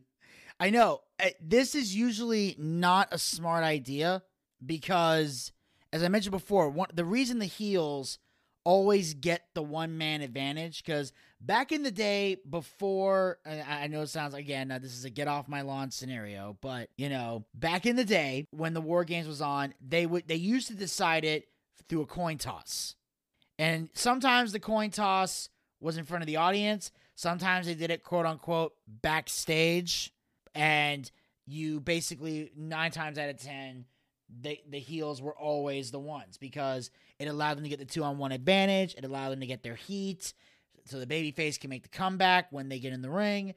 So basically, the only logical thing I can think of for this is the fact that this rivalry has become so personal that I think even though they're baby faces, they're gonna take advantage of the two on one opportunity. I feel like that's where they're going with this. It's gonna be a situation where the baby faces have had enough of their bullshit that they're willing to break the rules to end this rivalry. Because th- because like we said before, this all became personal when Candice took out that tank, and Shotzi explained why she broke down and cried when that tank got destroyed. Because I because I'm not ashamed to say it. The week bef- that week that tank got destroyed, we both sat here and went, "Okay, this is stupid." We both agreed that was the dumbest thing in the world. Watching um watching uh Shotzi cry over this tank. It was the equivalent to Perry Saturn crying when when Moppy got snapped in half in the Attitude Era. It was weird. It was like, what the hell? Why am I watching this? Then the following week, Shotzi explains why the tank was important to her, and then it was like, okay, I was we came on here, we retracted our statements. We were like, okay, we get why this is important. The significance was fantastic. It was a great explanation, and we were off to the races. So I feel like the bec- they're gonna use that tank as their reason to justify why the baby faces can gang up on the heels. It's like you've made this so personal, I can't play by the rules anymore. Okay, you you took that in a totally different way than I did. So Okay. I thought uh my, th- my, my I thought here honestly is I think they're going to take the one man advantage and they're going to finish whatever the tank is or they're going to finish doing something. I don't think they're going to use the time to two on one the other team. I I think they're going to try to get creative here, but that very easily could backfire on them. Yeah, I mean, the, the, like I said, they're ba- the baby faces have one goal, and that is to try to win, not lose. That's a baby face's job. So they can, you know, if they want to do that route, they can. But the, I'm just saying, if you're gonna have two baby faces in there against one heel, you either gotta find a justifiable reason to gang up, or have one person just sit in the corner and watch, which is gonna look weird on television. It's Yeah, it's gonna look weird. That's what I'm saying, man. They need to build something, or they they, they need to they need to do something while they're standing there. Yeah, because so far, like the only thing that w- really got shocked in here was that during the match, we eventually found out who the fourth person is gonna be for Shotzi's team, and we now know it's the NXT Women's Champion Io Shirai because she shows up out of nowhere. And helps them out. So now we've established that that's the four woman team to go against Candice and her team. So we now know Io Shirai is involved in this, which you could, again, you could probably tell when Ca- Team Candice dragged, E- basically picked up Io's lifeless body and kind of dropped her the way, um, the way uh, that one guy did Adam Cole. I should know his name, but I haven't seen him on TV in so long. I can't remember. He's the the rugby playing guy. Oh yeah, I I forgot his name too. Yeah. So, and I feel bad that I did, but R- Ridge Holland. Ridge Holland, yes. There we go. Ridge Holland. There we go. Yeah. Kind of like what Ridge Holland did to Adam Cole. He did that to, she did that, Raquel Gonzalez did that to Io Shirai. So you kind of knew Io was going to be it. Uh, now, granted, we didn't know for sure, but once she kind of showed up, you were like, eh, that makes sense. So, Yeah. so now had the team established. Uh, regardless of that, it was still a great ladder match. Uh, I will say that uh, Shotzi once again took a lot of risks in this match. I feel she like did. I feel like she's quite the daredevil, which I get. In some cases, that's great. Although I don't like it when people do that on a go home episode. I, I, I, it rubs me the wrong way when I see a go home episode before a pay per view and I see people doing extreme crazy shit because something can go wrong. You can get injured and mess up the whole card. I've seen it happen. I've seen it happen on the main roster. I've seen it happen in AEW. It's not smart to, to do that.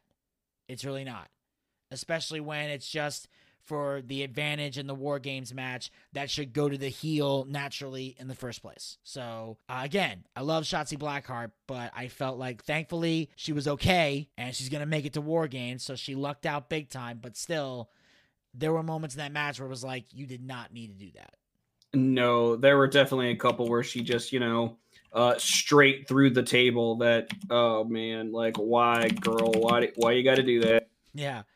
It's like she's she's some people say she's at the Sasha Bank level of doing too much and almost killing herself. I mean, she she I, I might I might have to agree with that. She's close, man. Like she took some bumps on this episode. Yeah, she took some bumps, and uh thankfully she's got three days to uh, heal up from those bumps, or f- three or four days to heal up from them because uh, the pay per view is not till Sunday. So she had time to rest up beforehand. I, I know it's gonna look good. I, I honestly can't wait to watch. Um, and then you and I get to do a nice little recap, man. Absolutely. Uh, which is why, uh, ladies and gentlemen, this will recap the this will end the recap of NXT. And normally, this is the part of the show where uh, we do the nice wrap up, we plug a lot of things and a lot of that stuff. But we are going to be doing a part three for this week.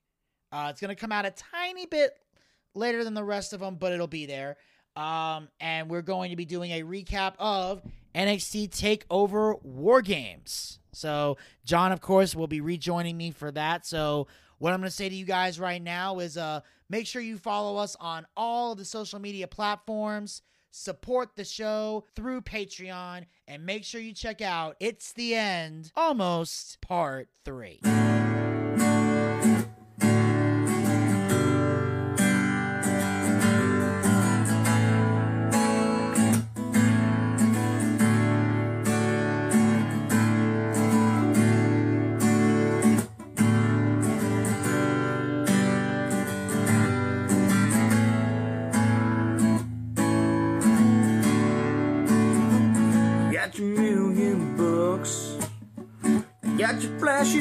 Car. You got your trophy girls, yeah. Where you think you're a star? Yeah, it's your teeth bleached. You like to play the rich game. Yeah, you think you're a cowboy. The new Jesse James. But I could kick your ass. I could jack your jaw. Put flat in the dirt, boy. Yeah, I have a ball. So go ahead and act up like you're John Wayne, son. But things change fast. I can kick your ass. Tried to steal my girl. You better bring your big friends. Another one or two. Cause you don't need them. You little too small huh, to be calling me names. I'm about to knock that smirky little grin right off your face. Cause I can kick your ass. I can jack your jaw. Put you flat in the dirt, boy. Yeah, I have a ball go ahead and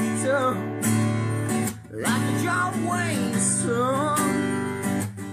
Things can change fast.